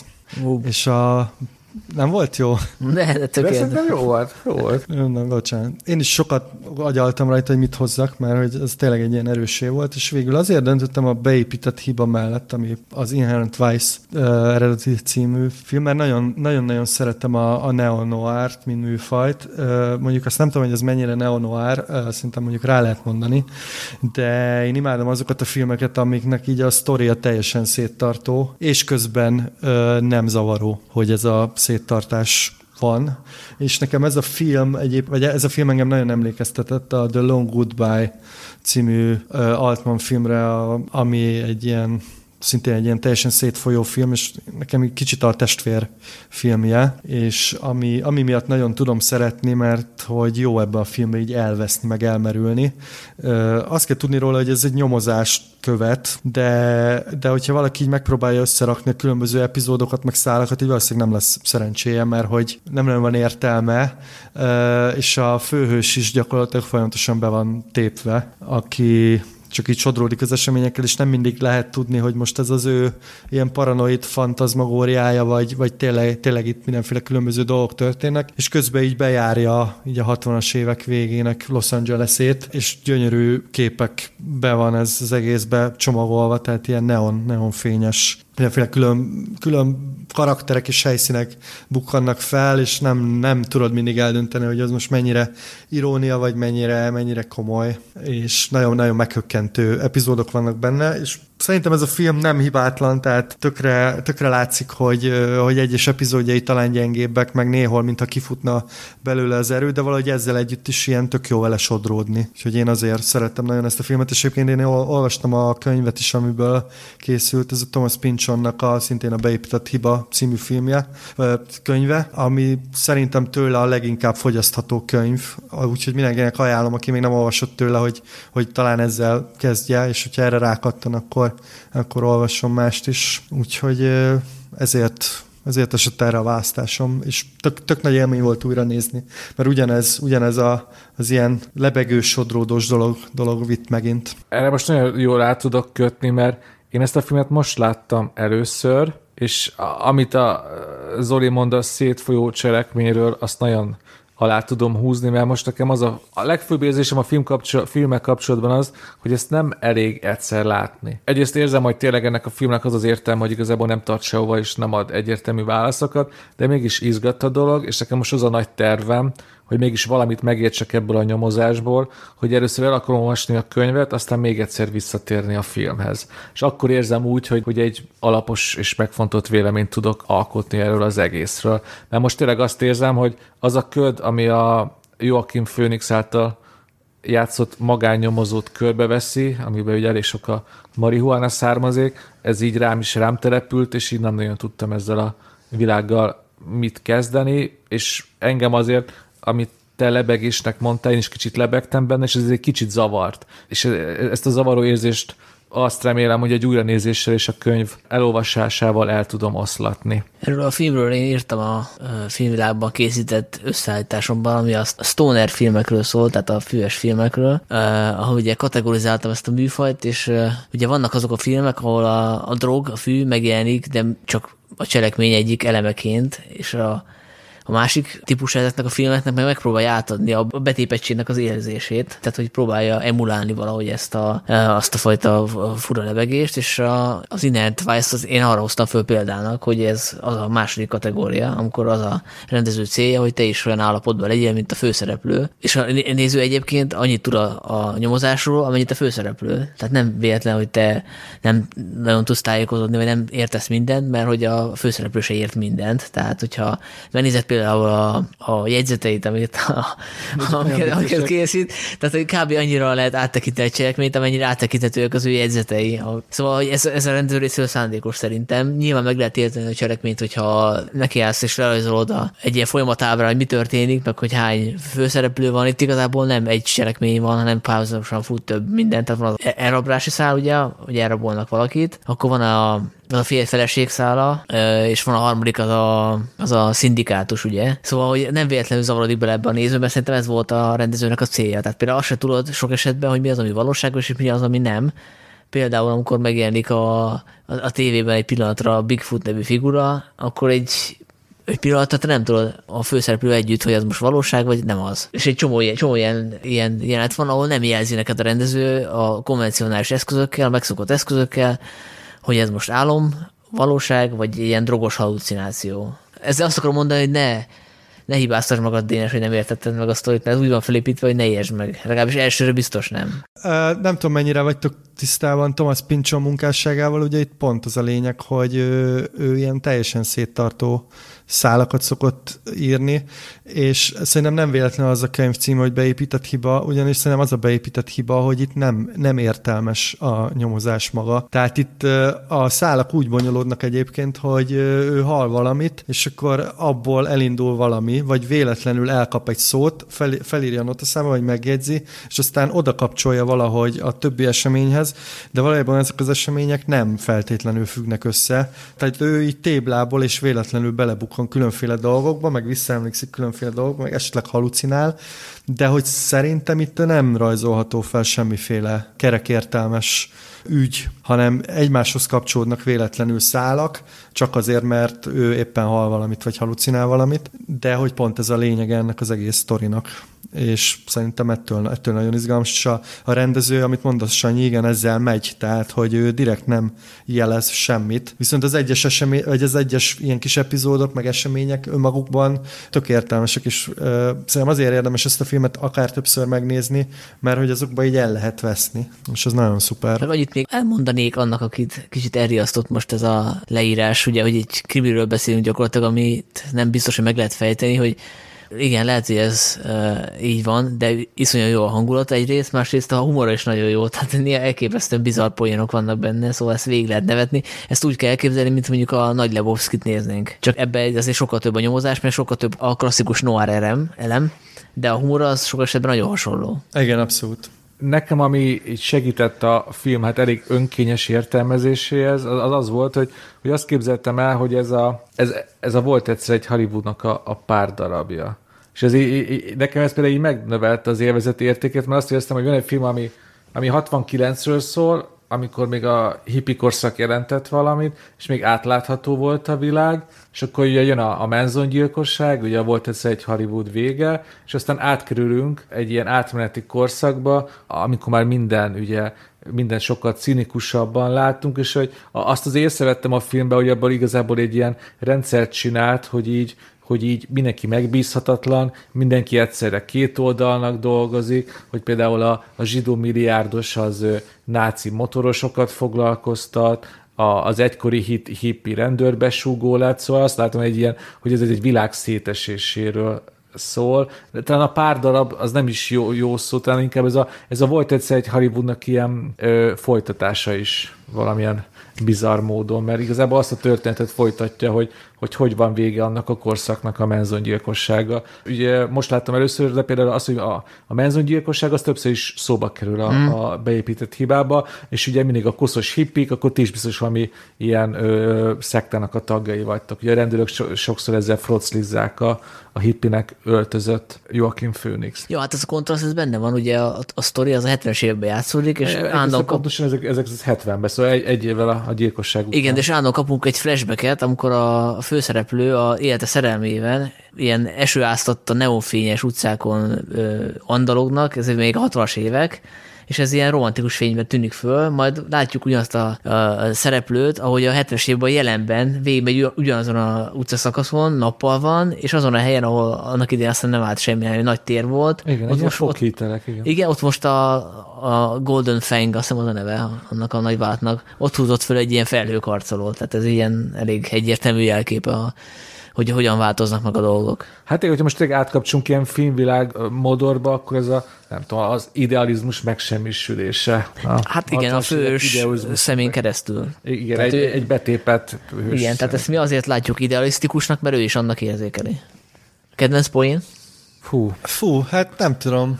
Hát a legmeglepőbb az egyértelmű szerintem amikor a, megmutatja az abortált gyerekét a, a Jenna Melon karaktere. Vagy nem abortált, hanem a szülött. Hát ilyen heroin baby. Tehát annyira ki is lóg a filmből, tehát hogy szóval azt szerintem gondolkodott a rendező, hogy benne hagyja, nem túl komolytalan-e. És szerintem ez jól, jól jellemzi ezt a filmet, hogy mégis benne hagytam, mert, mert igazából ez egy komolytalan műfai játék szerintem a részéről. Én, nem, hogy nem tudok most így konkrét point mondani, de azt tudom, hogy a, a Joachim Phoenix és a Josh Brolin, hogy az, az, az, az, ő, az ő párbeszédeik azok mindig parádisak voltak, mert mindketten rájátszottak. Egyikük ugye a, a kemény konzervatív rendőr, a másik pedig a, a szétfolyt füves hippi sztereotípiájára, és így beszélgettek, és így gúnyolták a másikat. Az, azoknak minden pillanatát imádtam, amikor ők ketten a vásznon voltak. Hát akkor említsük meg ott, amikor eszi a, eszi a jégkrémet Josh Brolin, és uh, Joaquin Phoenix csak így nézi. Tehát szerintem az egy egész zseniális. Az egy elég áthallásos jelenet. Egy, egyébként vannak olyan értelmezések, ahol konkrétan ilyen, ilyen e, elnyomott homo, homoszexuális vonzalmat félnek felfedezni Josh Brolinban a, a egyértelmű. Az elég egyértelmű. Szóval. Igen, az egész frusztráció ebből fogad. Igen? Igen? Na, jó, a srácok. Én Martin Shortot emelném ki, ugye, aki az egyik fogorvost játsza. fogorvos. az, az, az, az, ő jelent az mindig zseniális, tehát amikor így kokainnal kínálja meg a Duckot, Duck Sporter, úgy hívják a főszereplőt, csak szerintem még nem mondtuk, szóval amikor kokainnal kínálja meg úgy, hogy gyakorlatilag előtte két perce ismerte csak meg. Még egy másik zseniális, amikor bemegy, bemegy ott a, a frissen elkészült lakóparkba, és bemegy egy ilyen helyre, ahol ki van írva, hogy nem tudom, puncinyalás, meg... és akkor van, van egy ilyen, hogy, hogy ő, hogy ő magánnyomozó, akkor jár a kedvezmény, mert hogy a rendőröknek jár. És aztán, tehát ez egész, ez annyira irreál, vagy szürreális, hogy... És akkor igen, fantasztikus, hogy akkor lelőhetjük a poént, hogy megkapja a puncinyalás, csak nem úgy, ahogy ő gondolta, hogy a két nő esik egymásnak, és ő meg ott csak nézőként kívülre ved, ilyen szomorú harmadikként. Igen. Ez nem vicces, csak úgy megemlítem, hogy ha már arról szólt a eddigi elemzésünk, hogy mennyire forgatják ezeket a noir stílus elemeket, hogy ebben van egy narrátor, ez a narrátor viszont egy nem létező figura, vagy, vagy nem tudom kicsoda igazából, nem derül ki soha. Ezt a, a Joan, Joanna Newsom játsza, de hogy ő, szerintem ő nem létezik, ő a fickó fejében létezik, tehát hogy ő ilyen éteri figura, ott lebeg, néha föltűnik, nem tudjuk, hogy ő kicsoda, mit csinál, Zoli, te ezt hogy látod? Pontosan, hát ez, ez, amit mondtam, hogy ez az érdekes ebbe a filmben, meg, a, meg magában a könyvben is, mert a könyvben is szerepel ez a narrátor, hogy így nem, nem igazán tudjuk, hogy ő most ki, vagy, vagy miért van ott, vagy, vagy hogy ez most a doknak valami emléke, vagy, vagy régi ismerőse, és, és érted, ő, ő narrálja az egészet. Tehát ez egy ilyen nagyon bizarr Hát ez érdekes, mert én ezt a részét nem gondoltam túl, ő csak egy ilyen néha feltűnő, ilyen hippi barátnőnek gondoltam, aki ott néha ott lébed szól a dokinál. Csak ő meséli az egész sztorit, tehát hogy ezért fura. De szerintem van még egy pár ilyen dolog a filmben, hogy szó van erről a hajóról is, ami így hol előbukkan, hol nem. Állítólag azon van a nő, akkor az ügyvédje ezt a hajót így imádja, de azt se tudjuk, hogy miért vagy hogy, meg hogy ő miért tengerjogász, tehát hogy ez tele van ilyen nagyon, nagyon bizarr hülyeségekkel. Szerintem ezt a filmet valaki vagy, vagy bírja, vagy nem. Tehát, hogy ez, ez, ez, ez, ez szerintem így racionálisan nem tudod nagyon megmagyarázni, hogy ez, ezt miért jó nézni, vagy miért nem. Én már ugye évek között megvettem a könyvet, ott van a polcomon, most a közeljövőbe le fogom emelni, és ö, neki kezdek. Mert izgat, izgat a dolog. Szóval ez a film nem azért lett a kedvenced, mert most egy olyan országban élsz, ahol ö, legálisak az ilyen tudatmódosítók, mint amikkel a dok is él? Nem hiszem, hogy ennek bármi. És akkor így empatikusabb lettél, nem? Ö, hát lehet. Ja, hogy sok ilyen, sok ilyen embert látok, arra gondolsz, lehet. Igen.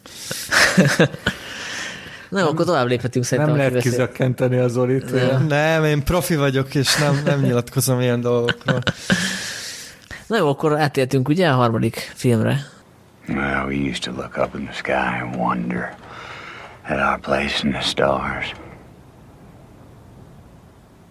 Now we just look down worry about our place in the dirt. Ez pedig a Christopher Nolan Interstellárja, csillagok köztje, nem hangzik olyan jó. Hát igen, mert csillagok között. Így között, igen, igen, igen. Előjáróban annyit tennék hozzá, hogy én ezt most néztem meg ezt a filmet, most néztem újra, tehát hogy nem arról van szó, hogy azért hoztam, mert hogy én minden évben megnézem rituálisan, és akkor a kedvencem, hanem egész egyszerűen ez egy tök jó apropó volt rá, hogy újra nézek egy filmet, amit elsőre szerettem, elsőre se tartottam hibátlannak, és most se tartom annak. Nyilván, amikor először láttam, akkor az egy IMAX vetítés volt, és azt nem lehet összehasonlítani azzal, hogy itthon megnézem a óhatatlan, hogy egy ilyen látványfilm az nem fog annyira ütni kisképernyőn, mint, mint a nagyon. De ettől függetlenül, ami, ami tetszett benne elsőre, az most is tetszett, tehát hogy ez ilyen unortodox kifi, ha úgy, úgy vesszük, mert hogy sokkal több időt tölt a, a rendező a, a földön, meg a hétköznapi emberek problémáival, mint mondjuk azt így elvárná az ember. Azt tetszett még benne, hogy ez a jövőkép nem az, amit mondjuk a 20-30, 50, 60 évvel később játszott a filmbe szoktunk látni, tudod, ahol nagyon ki van glancolva minden, minden ilyen technikai dolog. Például az, az űrhajósok azok tök úgy néztek ki, mint, mint a mostani NASA űrhajósok, tehát hogy ezzel is érzékeltették, hogy nincs akkora ugrás. Szóval ez, ez egyfajta földhöz ragadtságot sugárzott, ami nekem nagyon tetszett. Tetszett a főszereplő viszonya a, a gyerekeivel, tehát hogy ez, ez került a fókuszba, és nyilván egy ponton ez így átbillent a gics határon, de ez nem tudom, hogy ezt meg lehet oldani annélkül egy amerikai blockbusterbe. Tehát, hogy elképzeltem ezt a filmet a Spielberg rendezésében, és ahhoz képest a Nolan még szerintem sikerrel abszolválta ezt. Egyébként azt hozzáteszem, hogy ő vele kapcsolatban meg szokott fogalmazódni az a vált, hogy túl hidegek a filmjei, meg a karakterei is, hogy nagyon ilyen mérnök, ilyen kiszámítottak. Szerintem a részéről egy ilyen ellensúlyozásra volt törekvés is ez a film, tehát hogy itt talán bizonyítsa magának, vagy akár a kritikusainak is, hogy őt, őt azért az emberi lépték is tudja érdekelni, tehát a, a, a karakterek, az érzelmek, és néha lehet, hogy kicsit túl is tolja. De abban a szempontból konzekvens ez a film, tehát nem lók ez életműbe, hogy itt is azt foglalkoztatja, ami a korábbi filmjeiben, meg amit utána is készített, tehát a idősíkok egymásra csúsztatása, a, a tér egymásra csúsztatása, ugye azt látjuk itt a bizonyos ötödik jelentben, ötödik dimenzióban játszoló jelentben, amit a eredetben is. Ugye az időjáték az megvan a Dunkirkben is, ahol, ahol más tempóban zajlanak a, a három szál, az más ö, ö, tempóban játszódik, Szóval hogy abszolút ez beilleszthető az ő életművébe, és nem gondolnám azt, hogy kilóg. Amit így nehéz volt megszokni másodszor, az a Matthew McConaughey, tehát hogy, hogy eleinte úgy éreztem, hogy nem ő való erre a szerepre, tehát hogy nagyon modoros ugye, hogy ő beszél, nem egy tipikus ilyen amerikai hős típus, tehát egy, egy ilyen Bruce Willis-t várnánk el egy ilyen szerepbe, nem ezt a figurát, aki, aki tényleg úgy beszél, mint egy drogos minden filmében, akkor sem, amikor nem, nem, nem egy drogost játszik. Tehát ez, ez kellett egy kis idő, amíg ezt megszoktam, az ő, az ő modoros játékát. Nem tudom, mondjátok, hogy nektek miért nem tetszett. Ja igen, Hans Zimmer zenéje. Ugye azt, én nem vagyok akkor a zene szakértő, nekem ut- utal szokott föltűnni, hogy jó egy zene, meg hogy ki a zeneszerző, de azt tudom, hogy itt azt kérte tőle a Nolan, hogy ne a tipikus cimberi dolgokat hozza, tehát ne, a, ne legyen túl sok dob, ne legyen túl sok vonós, és itt tényleg próbált valami mást mást hozni, és szerintem tök jól idomulnak a, a, az űrben játszoló jelenetekhez ezek a taktusok. És hát szerintem mondjuk el, hogy azért ez a film elég, tehát azóta is ilyen közönségkedvenc, tehát egyrészt szerintem nagyon durván gifesedett, vagy nem tudom, hogy ti annyira találkoztok ezekkel, de hogy sok jelenete lett ilyen ikonikus, vagy, vagy ilyen sokat hivatkozott. Másrészt meg így nekem így az ismeretségi körömben ez egy ilyen visszatérő nagy kedvencem. Nyilván nem reprezentatív, de azért ugye Nolan amúgy is, amúgy is egy ilyen nagy kedvenc rendezője so, sokaknak, meg so, sokan vele azonosítják a rendezőt, de, de mhm. ez a film is előkelő helyen van. Én annyiban viszont nem értek egyet a vele, mert hogy szerintem ez Nolannek az egyik leggyengébb munkája, és nekem ez főleg így most lett nagyon világos, amikor újra néztem, mert hogy elsőre én is IMAX-ben láttam, és ennek a filmnek tényleg gyönyörű a, a látványa, és maga a, fekete lyuk és a, az űrhajózás, az, az egyébként a modern fizikai jelenlegi állása szerint így megállja, tehát kiállja az elmélet próbáját, ugye Nolanék az öccsével írt a forgatókönyvet, Jonathan Nolannel, és megkérdeztek szakértőket, és az tényleg, tényleg nagyon rendben van ez a része, de nekem most így másodjára azért kijöttek ennek a forgatókönyvnek a, a hibái. Egyrészt, amit mondasz, hogy a gics határon azért szerintem többször átbillen, főleg ez a, a szeretet jön át a nem tudom, negyedik dimenzióból, ez nekem nagyon nem, nem veszi be a gyomrom, ilyen kicsit ilyen ezotériába megy át a dolog, de ezzel még önmagában nincs is probléma. Szerintem a film inkább így arányaiban talán túl, túlságosan megborul több helyen. Tehát valahogy nekem úgy széttartó volt, és szerintem nagyon-nagyon rossz mondatok vannak benne, ami, ami most tűnt fel. Ilyen nagyon tételszerűen kimondanak mondatokat, ami egyébként én értem Nolannek ezt az idealizmusát, meg egyet is értek vele, hogy a, nem tudom, az emberiségnek a csillagok között van a helye, és azzal is egyetetek Sanyi, hogy tök jó ez a jövőkép, mármint, hogy, mert hogy ijesztő, hogy, hogy tényleg így a föld el tud pusztulni, és, és nincsenek ilyen nagy technikai ugrások, ami, ami szerintem egy sci-fi-ben sosem feltétlenül jó, de hogy itt Michael Caine, a, a, az öreg, a, az apja is, meg, meg Matthew McConaughey is tényleg ilyen nagyon tételszerű mondatokat mond ki, és ez nekem nagyon lerombolta most a, az élményt így másodjára. Tehát most, most inkább, inkább már, már már problémásnak éreztem, mint, mint először, amikor úgy voltam, hogy jó, nem baj, de a látvány elvitte. Úgyhogy én most kevésbé tudtam lelkesedni ez, ez iránt a film iránt. Én is éreztem nyilván egy-két erősebb tételmondatot. Szerintem ez azzal is együtt jár, hogy kevés a szereplő, tehát hogy ez nem egy tehát nem próbált globális képet adni Nolan erről a pusztulás felé haladó világról, hanem gyakorlatilag egyetlen települést látunk a, a Földön, és ezt az egész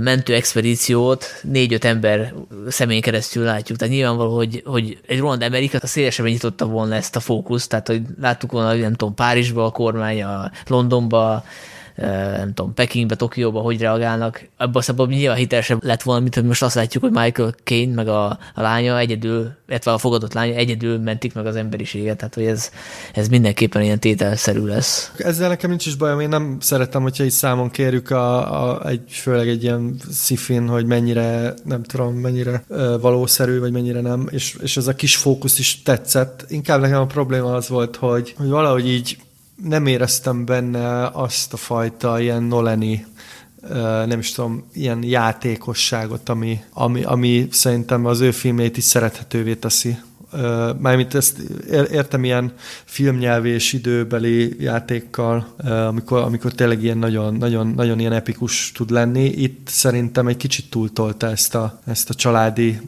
vonalat, és nekem itt ezek így valahogy, nem, nem, valahogy leválnak erről a, a filmről. És talán nekem meg pont az működött, tehát a legelején, amikor ugye lemennek arra a bolygóra, ahol egy órát hét év telik el, mármint a Földön telik el hét év, amíg ők egy órát tartózkodnak a, a bolygón, és gyakorlatilag ez a jelenet, azt hiszem 10 perc, és ez alatt a 10 perc alatt az egész addig élete tönkre megy, vagy ahogy ő elképzelte majd a találkozást a lányával, meg a fiával. Egyébként érdekes, hogy a fia az nem kerül szóba annyit a, a, a, a sztoriba, hogy ez ilyen plot hole, hogy amikor megérkezik, akkor megkérdezi, hogy él még a lányom, de azt nem, hogy éle még a fia. Hát figyelj, hát, azért ez, mert a fia azért egy farmer. Kiderül a filmből, hogy, hogy neki a lánya sokkal fontosabb. Világos persze, csak a, a, fura. a, fia, a fiát ezt elkönyvel egy ilyen, de most egy, hát ilyen, Parasztnak. Ilyen, ilyen, ilyen, ilyen, egyszerű parasztnak, igen. És így nem jön foglalkozik vele, és a lányába látja, hát lányába látja meg önmagát igazából. Jó, persze, persze. Na mindegy, visszatérve erre a Igen. jelenetre, hogy hogy nekem ez másodszor is nagyon hatásos volt, amikor visszatérnek az űrhajóra, és szembesülnek, vagy eltelt 27 év talán, és gyakorlatilag ledarálják a elmúlt 27 év üzeneteit egyszerre. Szerintem egy egész erős, egész erős jelenet. Azt én is nagyon szerettem. Azt a részt is nagyon szerettem, hogy a Marsról megmenekült meg Matt Damon ismét egy másik bolygón ragad, és itt, itt, most már eh, nem akar túlélni, meg akar menekülni. Eh, Most viccet félretéve például neki a dilemmáját én nagyon át tudtam érezni, és például az a rész nekem nagyon működött, hogy, hogy tényleg, tényleg így bevállalta meg nagy pionír, meg hú, most megmenti az emberiséget, és így félúton rájött, hogy úristen nem, és ezért ilyen kvázi gonosz lesz, de hogy én egyáltalán nem láttam gonosznak, hanem bármennyire is szétrombolta az egészet, érted, így tökre át lehet élni. Ez Hát mert ő az emberiséget képviseli, tehát ugye úgy hívják, hogy Dr. Men, levesz ebből egy N betűt, akkor meg vagy ő az ember, és az ember az, az egy gyarló lény, tehát hogy nyilván a saját bőrét akarja először menteni, tehát a túlélési ösztön az, az ott kezdődik, hogy magunkat akarjuk menteni, lásd Lavina. Ezzel helyezi szembe a, a főszereplőt Nolan, aki hajlamos feláldozni önmagát, amikor ugye kiúrik az űrhajóból, vagy hát ezt most nem szakszerűen mondtam, de hát tudjátok, mire gondolok. Hát mondjuk katapult. Katapult, nem, tudom, nem, nem, igen, én is tudom a jó szót. Tehát ugye erről szól a film, hogy hogyan tudjuk átlépni a saját korlátainkat, és a túlélési ösztönt azt uh, az emberiség túlélése érdekére fordítani, és nem a sajátunkra. De egyébként ez egy szomorú, nyomasztó film. Tehát, hogy ezt nem csinálom, hogyha aki nem akarja Hát amikor már nézni. nyolcadszor a sírra fakadnak, én akkor már tényleg nagyon, nagyon nyomasztott ez az egész. Szóval, na, én nem vagyok rajongója ennek a filmnek, és új dolgot nem tudok elmondani, csak tényleg az, hogy ez- egy kozmikus családi dráma, ami, a, a, ami a skifi részei azok, azok lenyűgöztek, de amikor átváltunk megint egy ilyen síró szekvenciába, hát akkor már is lassan sírni tudtam a vége fele. Ez egy skifi melodráma, szerintem ezt így Na igen, igen, és e- nekem ez a két dolog ö, sokszor nem erősítette, hanem gyengítette egymást. És mindig vártam a skifit, és mindig csodott voltam, amikor, ja Istenem, már megint valami monitoros rész jön, ahol, ahol megértjük azt, hogy mekkora nagy dráma van itt a családon belül. A skifivel éppen nagyon sokáig tudtam menni, és nagyon élveztem, hogy nám sokkal okosabb emberek összerakták, hogy milyen lehet a, a, egy, egy lehetséges űrutazás, nem tudom, mondjuk 20 év múlva, de a vé- végén nekem az ott egy kicsit felszaladt a szemöldököm, hogy, hogy végre tud az emberiség építeni egy olyan nagy űrhajót, amivel el tudják hagyni a Földet, és ugye ezzel meg tudják menteni az emberiséget, hogy minél több embert el tudnak vinni egy másik galaxisba. Na már most, ha az a cél, hogy megmentsük az emberiséget, akkor nem ilyen nagy füves részeket építek a, az űrhajóval, meg egy ö, ilyen vidéki házat múzeumnak, hanem úgy rendezem be azt a nem tudom, űrhajót, űrállomás, hogy tényleg emberek szállítására legyen alkalmas, és nem egy múzeumnak. De szerintem ez nagyon jó, hogy én, aki nem értek, nem tudom, a kvantumfizikához, nem értek az Einsteini elméletekhez, csak tényleg itt, itt a legvégén volt az, hogy, hogy na nem már. Addig meg az volt, hogy úristen, ez egy nagyon látványos és nagyon okosnak tűnő film, ami, amiből tök sokat tanulhatok, csak kár, hogy sírnak benne. Egyébként a vége az azért is olyan, amilyen, mert hogy a, a Nolan nem csak a 2001 űrd összeját használta inspirációként, hanem amiről kevesebbet beszélnek, hogy a Tarkovsky Solarisát is. És ugye az is úgy kezdődik, hogy elindul a saját házától a főszereplő, és végén odaérkezik vissza, csak közben jelentősen megváltoznak a körülmények, és egyébként abban a filmben is vannak ilyen eszmefutatások a, a szeretetnek az erejéről, hogy az milyen transformatív, megmagyarázhatatlan erő. De szerintem az egy nagyon fontos gondolat, amit egy pár perc említett, és annyi, hogy, hogy ez egy visszatérő kritika Nolannál, hogy ő egy, egy rideg profi, aki nem ért az emberi érzelmekhez, minden máshoz meg igen. És számomra ez a film azt bizonyította be, hogy ebben azért van igazság. És egy olyan dologhoz nyúlt, ami tényleg hiányzik a filmjeiből, és most már értem is, hogy miért, mert ezt nem, ezt, ezt nem tudja ő ízlésesen, nem is tudom talán mi a jó szó erre átadni. És én is ezért egyik leggyengébb filmjének tartom, mert egy olyan területet emelt be a filmjébe, ami igazából nem az erőssége. Ezek a hétköznapi emberi érzések melodrámává való fokozása. Én meg azért tartom ezt jó filmnek, mert bátor film is, és én ezt értékem ezt a bátorságot, hogy ezzel megpróbálkozott. Meg megpróbálkozott mondjuk elképzelni, milyen lehet az ötödik dimenzió, és ezt, ezt képileg megmutatni, ami gyakorlatilag lehetetlenség. Ez a része nekem is tetszik. Csak én ezt, bennem ez nagyon ketté válik a filmnek ez a két műfai része. És tényleg ez egy kisképernyőn, ez, ez nem, szerintem nem az igazi. Tehát ez tényleg kell ez a... Zoli, nem lehet, hogy neked azért se teszed annyira másodszorra, mert hogy másodszorra eléggé egyértelmű, hogy hova fog kifutni a, a sztori. Most nem tudom, mennyire lehet spoilerezni, szerintem elég sokan látták ezt a filmet. Mert ugye én elsőre nem jöttem rá, hogy, hogy a McConaughey karaktere az, aki ott van az ötödik dimenzióban, és azért másodszori megnézésnél nagyon, nagyon csodálkoztam, hogy annak idején nem jöttem rá, mert annyira egyértelmű, meg annyira ki van mondva, hogy a gravitáció az ilyen, azzal lehet utazni, az képes áthatolni az időn, tehát hogy gyakorlatilag a néző szájával rágva, hogy mi a csavar, és elsőre mégsem jöttem rá, és ezért is ez hozzáadott az élményhez. E, nekem is meglepő volt az első nézéskor, hogy úristen, itt, itt ilyen magába harap a kígyó, és az apa üzen a lányának. De szerintem azért nem lehet rájönni elsőre, mert annyira uh, a látvány, meg a tényleg, tényleg nagyon sok dolog történik a filmben. Uh, én, én arra emlékszem, hogy tényleg így a, a sztori nekem másodlagos volt elsőre. És igen, lehet, hogy azért nem tetszett másodjára, mert amikor már így nem tátod a szád a vagyis hát tátod a szád, de nem úgy azért, mint elsőre, és, és jobban figyelsz a sztorira, akkor valahogy nekem kidomborodott az, hogy ez a sztori annyira azért nem erős. De egyébként meglepetés, tehát ez egyértelmű. Meg, szerintem azért is lehetett meglepetés, hogy mert azért az előzetesek, meg a, a film első, nem tudom, pár perce is azért arra kondicionált minket, hogy egy űrutazós skifit nézünk, és nem egy időutazós skifit, ami azt mondja, hogy szépen elmagyarázza, hogy ez a két dolog miért függ össze, ugye a távolság és az idő legyőzése. De ez egyáltalán nem egy ö, szokványos dolog, ahogy ugye viszonylag kevesen értünk a, a, a, a kvantumfizikához, meg Einsteini elméletekhez. Ja. Egyébként a film legkínosabb jelenete szerintem pont az volt, amikor megpróbálták elmagyarázni a mcconaughey már az űrben, hogy hogy működik az egész, a klasszikus papírlap ceruza átfúrás. Ja, én ott teljesen kikapcsoltam, és hogy azt úgy néztem azt a jelentet, hogy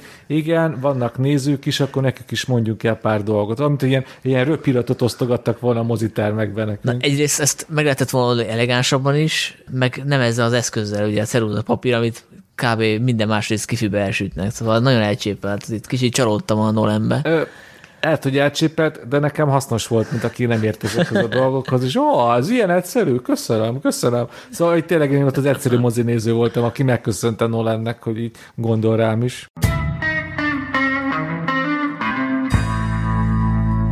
És akkor mielőtt lezárjuk a maratoni adásunkat, nézzük meg, hogy mi az, ami esetleg még kimaradt a 2014-es évből, ami érdemel még említést. Hát nagyon sok minden kimaradt, mert ez tényleg egy nagyon színes év volt.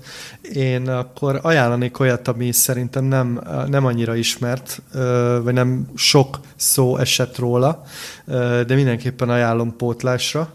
Az az egyik a The Skeleton Twins nevű, vagy című film, ami egy ilyen klasszik amerikai indie film, és két kiváló színész, Bill Hader és Kirsten Wig játszanak benne. Egyébként még játszik benne többen is, csak ő a, ők a két főszereplő testvérpár, ilyen egyszerre vicces és szomorú melodráma, hiszen nagyon-nagyon hangulata van, úgyhogy mindenkinek ajánlom. Három filmet ajánlok, és minél maximum akkor három mondatot mondok amit szerintem bűn lenne kihagyni 2014-ből, az az évtized egyik legerősebb horrorfilmje, az a Valami követ, ami szerintem egy rendkívül jól használja fel azt a motivumot, hogy ha egy horrorfilmben valaki szexel, akkor meghal, itt meg az egész szex átlényegül egy az, az a halál elkerültetlenségét bemutató szimbólumá, ami mellett pedig ilyen nagyon szimpatikus tiniket kapunk a filmbe, akik egyrészt megfeszülnek és küzdenek azzal, hogy, hogy nagyon szeretnének már ö, szexelni, de közben tudják, hogy ez egy halálos vírust hordoz, egy szörnytör rájuk.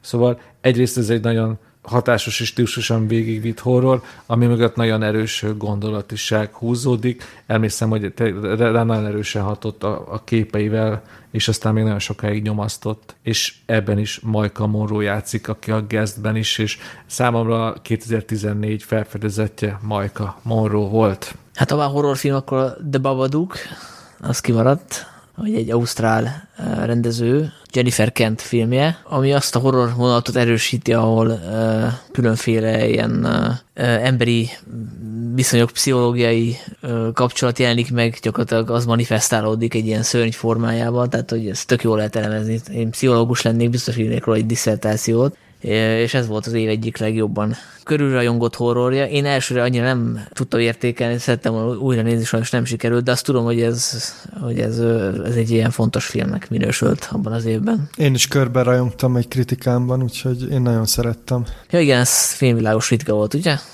Igen, igen majd belinkelem. Akkor mondok ilyen ingyenséget, a, hogyha akartok látni nagyon bizarr filmet, akkor ajánlom a Tokyo Tribe című oh, japán, japán hip-hop musicalt, ami az, hát így nem is tudom, a, ilyen apokaliptikus, és a The Warriors nyomvonalán halad, szóval ilyen különböző japán, hát a, a Tokió különböző városrészében különböző ilyen bűnszervezetek uralkodnak, és az egész film old school rap musicalként van tálalva, tehát a sztori úgy zajlik, hogy a szereplők elreppelik, hogy éppen mi történik. És egyébként baromi látványos a film, úgyhogy igazi csemege, szerintem nagyon különleges, nem, nem minden nap lát ilyet az ember. Ja, azt láttam Károlyvariban, és tényleg élmény volt, meg az volt az első film, amit a rendezőtől láttam, úgyhogy egészen ledöbbentett. Én így nagy Peter Strickland rajongóként kötelességemnek érzem megemlíteni a The Duke of Burgundit, ami egy ilyen nagyon fura, szadomazó, leszbikus szerelmi történet, amit ráadásul egy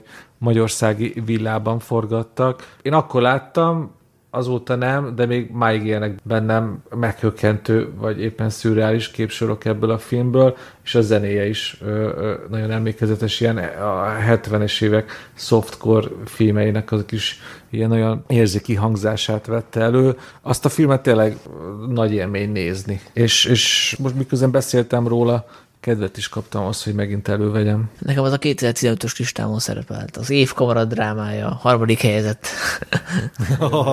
én is mondok még egy címet, aztán már említettem a podcastban, hogy én elég elfogult vagyok Godzilla iránt. Nagy Godzilla fan vagyok, és 2014-ben jött ki a Gareth Edwardsnek a Godzilla című filmje, ami nekem nagyon tetszett, biztos, hogy bele lehet kötni. Én úgy tudom, hogy nem is nagyon győzte meg a kritikusokat ez a film, de szerintem izgalmas abból a szempontból, hogy felépíti az egész szörny mítoszt. Ugye nagyon sokáig nem is látjuk a, a szörnyet, vagy, vagy talán egy órán keresztül.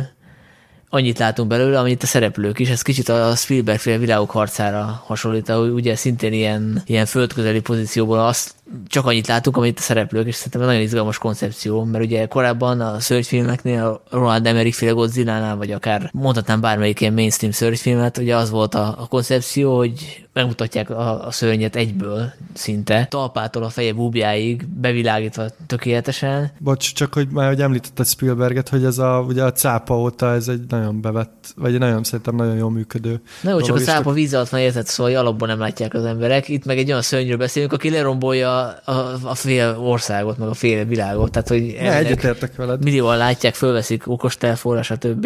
Én szerettem ezt a filmet, én egyetértek veled. Bocsánat, belét folytattam a szót. Nem, nem, ennyit akartam igazából, meg hogy egész komoly színészek asszisztáltak itt a, a Godzilla mellett, ugye Brian Cranston például. Ugye a legmeglepőbb Ju- Juliette Binoche, igen, igen. Sally Hawkins, Elizabeth Olsen, Ken Watanabe. Úgyhogy aki szereti Godzilla-t, az mindenképp pótolja ezt a filmet. Benne még egy film ragad bennem, amit ki akarok adni magamból. Nem tudom, emlékeztek-e rá, ez egy nagyon fura és számomra nagyon nagy e, élmény volt. Ez a Frank című film, ami azzal vált híresé, hogy hiába szerepel benne az egyik legnagyobb mozisztár Michael Fassbender, szinte végig egy túlméretezett maszk van rajta, és igazából arról szól, hogy egy, egy zenekar hogy tud autentikus lenni, mennyire érdemes neki a sikert hajszolni. És én arra emlékszem, hogy nem, nem nagyon alakult ki hype e körül a film körül, de én, én nekem nagyon tetszett, és nagyon, nagyon, nagyon együtt tudtam létezni a, a szereplőkkel. Nem tudom, ti érten emlékeztek-e a Frankre? Láttam, láttam, arra emlékszem, hogy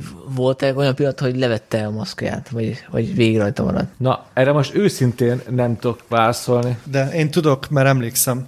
Levette, de csak hátulról látjuk, tehát nem látjuk az arcát. Tehát nem tudjuk, hogy ott volt egyetlen a forgatáson. Így hátulról, úgyhogy lehet, hogy csak felvette a gázsit, és lehet, hogy ez csak egy ilyen média hack, ahogy a Mandalorian is kiderült, hogy Pedro Pascal nem mindig volt a jelen a forgatáson. Én úgy emlékszem, Dénes, hogy volt egy kisebb fajta hype a film körül, ami ki nem jött a film addig. Mert Oh. hogy az elő, előzetes generált, én úgy emlékszem hype-ot. De nekem valahogy ez a film ilyen fárasztó élményként van meg, de lehet, hogy újra kéne nézni, mert azóta ö, kifinomult abba az ízlésem, nem tudom. Hát nekem ez egy régi emlék, ami, ami, ami tényleg egy, egy újranézés próbálja állítana. Én, én még mondanám, csak így címszerűen, ugye ennek a, eb- ebbe az évben jött ki a John Wick, ami szerintem nagyon szuper. Hú, basszus, tényleg azt újra néztem, igen. Én azt nagyon-nagyon csípem. Ö, Másrészt az éjjeli féreg, ami egy ilyen nagyon jó média szatíra. Nem tudom, emlékeztek-e rá. Hát persze. Na, nekem 2014 körben rajongott filmjei között az volt az, ami engem eléggé hidegen hagyott, hogy így, aha, értem, hogy erről szól, oké, okay, köszönöm. Ö, Én, én inkább csak Jake Gyllenhaalnak az alakítása miatt mondanám, mert szerintem ebben a filmben nagyon jó. Úgy emlékszem, hogy a karakter az nagyon tetszett, már mint hogy úgy tetszett, hogy szívesen néztem, csak hogy az nem tetszett, ahol a sztori megy. Nekem az egy kicsit generikus volt, egy utolsó harmadban jól emlékszem. Akkor még mondok egy ideillő filmet, csak hogy mondjunk egy dél-koreait, a Hard Day. Azt nem tudom, hogy láttátok-e, hogyha nem, akkor ajánlom. Egy ilyen nagyon gonosz humorú film. Én nagyon szeretem, amikor ilyen gonosz humora van egy filmnek, és ennek nagyon gonosz humora van. Nem olyan, mint az észak-koreai filmek általában, hogy ilyen nagyon... Ez inkább ilyen direktebb, meg piszkosabb. A Lokit említettük? Vagy Lok? Ah, szerintem az előző adásban, de... Hát 2014-es. Ez az a film, amiben Tom Hardy egyedül szerepel, egy autóban kocsikázik valahonnan valahová, ennyire emlékszem. Az a baj, hogy én is, tehát ez mondjuk mutatja azt, hogy a, amiről beszéltünk, hogy a gimmicken túl van-e valami. Tényleg csak arra hiszem, hogy telefonál, és hogy Tom Hardy. Én azért több mindenre emlékszem, hogy azért ez, ez egy elég hatásos egyemberes dráma, amikor tényleg egy, egy telefon és egy jó színész elég ahhoz, hogy egy ember összeomlását végignézhetjük, mert neki tényleg az egész élete omlik össze, és én arra emlékszem, hogy ez egy nagyon erős film, és azért messze több annál, mint hogy csak megmutassa, hogy igenis Tom Hardy az egyik legnagyobb színészünk. Én egyébként készültem a podcastre, és akkor direkt újra néztem a Dear White People című filmet, hogy majd hú, de most nagyon aktuális lesz, de sajnos nem ér fel a, tehát ennek a filmnek a legjobb dobása a, a címe. Viszont készült belőle egy Netflixen látható sorozat, amiből, ami azért sokkal jobb. De azért mondhatnál róla pár dolgot, mert szerintem itt az emberek többség nem tudja, hogy miről beszélsz. Ja, bocsánat, jó, akkor mondja egy pár dolgot. Nem, te, te mondjál, mert én sem emlékszem. Ja, hogy én Annyi-. Annyira emlékszem, hogy a kollégiumi környezetben játszol. A, igen, szóval a Dear White People gyakorlatilag egy egyetemi rádióadásnak a címe, amit egy afroamerikai hölgy tart, és a film arról szól, hogy szerveztek olyan, ami egyébként a valóságban is megtörtént, szóval szerveztek olyan bulikat, ahol ilyen felső középosztálybeli fehér diákok ö, ö, afroamerikainak öltöztek be, ezeket ilyen hip-hop buliknak nevezték, és itt ment a blackface rendesen, tehát bekenték magukat barnára, és úgy öltöztek, mint egy ilyen karikatúra. A film erről, tehát e felé a buli felé tartunk, és gyakorlatilag itt az egyetemen mutatja be a különféle etnikumú, meg hátterű diákoknak a, a különböző nézőpontjait, ami így papíron most, amit elmondtam, nagyon jól hangzik, és nagyon forró téma, csak hogy az a baj, hogy a film rohadt unalmas szerintem, tehát valahogy így ezek a, ezek a drámai pontok nem jönnek ki. Ugye itt kiderül, hogy a, ennek a nagyon harcos hölgynek fehér barátja van, amit egyébként titkol, plusz ő is fehér anyától, azt hiszem is fehér, fekete apától származik, tehát itt nagyon sok, nagyon izgalmas téma lenne, de hogy ezek mindig valahogy így kihalnak a filmből. A sorozatban talán egy kicsit jobban kijön, de arra én arra gondolok, hogy ezt, ezt mondjuk Jordan Peele-nek kellett volna megrendezni ezt a filmet, vagy, vagy neki kellett volna kezelésbe venni. Hát akkor lett volna benne humor is, gondolom. igen, és ő, na- ő sokkal, sokkal izgalmasabban beszél ezekről. Úgyhogy sajnos nem jött be az, hogy majd itt hú, de milyen aktuális filmet fogok nektek ajánlani. Az a helyzet, hogy már lassan negyed kettő lesz, magyar idő szerint, úgyhogy ideje lezárni. Előtte viszont uh, újra elmondám itt a múltkori adásban is, hogy nekünk nem csak e-mailt lehet küldeni, hanem akár hangüzenetet is az encore ancor.fm-en, és akár, akár azt is elmondhatjátok, hogy a 2015-ös évből melyik volt a kedvenc filmetek, és akár be is játszuk majd, hogyha úgy alakul. Érkezett legutóbb is két üzenet, ebből az egyik az így hanghiba miatt sajnos nem értelmezhető, viszont jött egy másik is, úgyhogy hallgassátok ezt meg Ádámtól. Üdvözlök mindenkit, sziasztok, én Ádám vagyok, és az én kedvenc filmem 2014-ből Paul Thomas Andersonnak a Beépített Hiba című filmje, de szerintem erről is sokkal többet fogtok beszélni. Amit még érdemes kiemelni ebből az évből, az a Senki gyermeke című szerb film, angolul az a címe, hogy No One's Child, ez egy fikciós történet, ami a délszláv háborúk idején játszódik, és olyan témákat vet fel, mint az identitás, ellenségkép kreálás, illetve az ember és természet viszonya. Várom a Koenes adást is. Sziasztok! Hát a beépített hibáról beszéltünk, úgyhogy... Úgyhogy jaj, teljesítettük a kérdését. Amúgy nem foglalkoztunk volna a filmet, de csak miatta beszéltünk róla, úgyhogy ennyit számít Igen. a hallgatók véleménye. Úgyhogy nem merem megígérni, mikor lesz a 2015-ös adás, de biztos, hogy föl kéne pörgetnünk, hiszen közeledik az év vége, és azért még van egy két év, amit ki kell elemeznünk. De köszönjük szépen az eddigi figyelmet. A visszajelzések alapján azért úgy tűnik, hogy népszerű ez a sorozat továbbra is tudtok bennünket követni Spotify-on, iTunes-on, van egy Patreon-os oldalunk is, Filmvilág, patreon.com per Filmvilág, ahol tudjátok a Filmvilág folyamatot és ezzel közvetőminket is támogatni. Van e-mail címünk is, blog gmail.com Ide várjuk az ötleteket, javaslatokat, találkozunk valamikor. Legyen meglepetés, megpróbáljuk felpörgetni.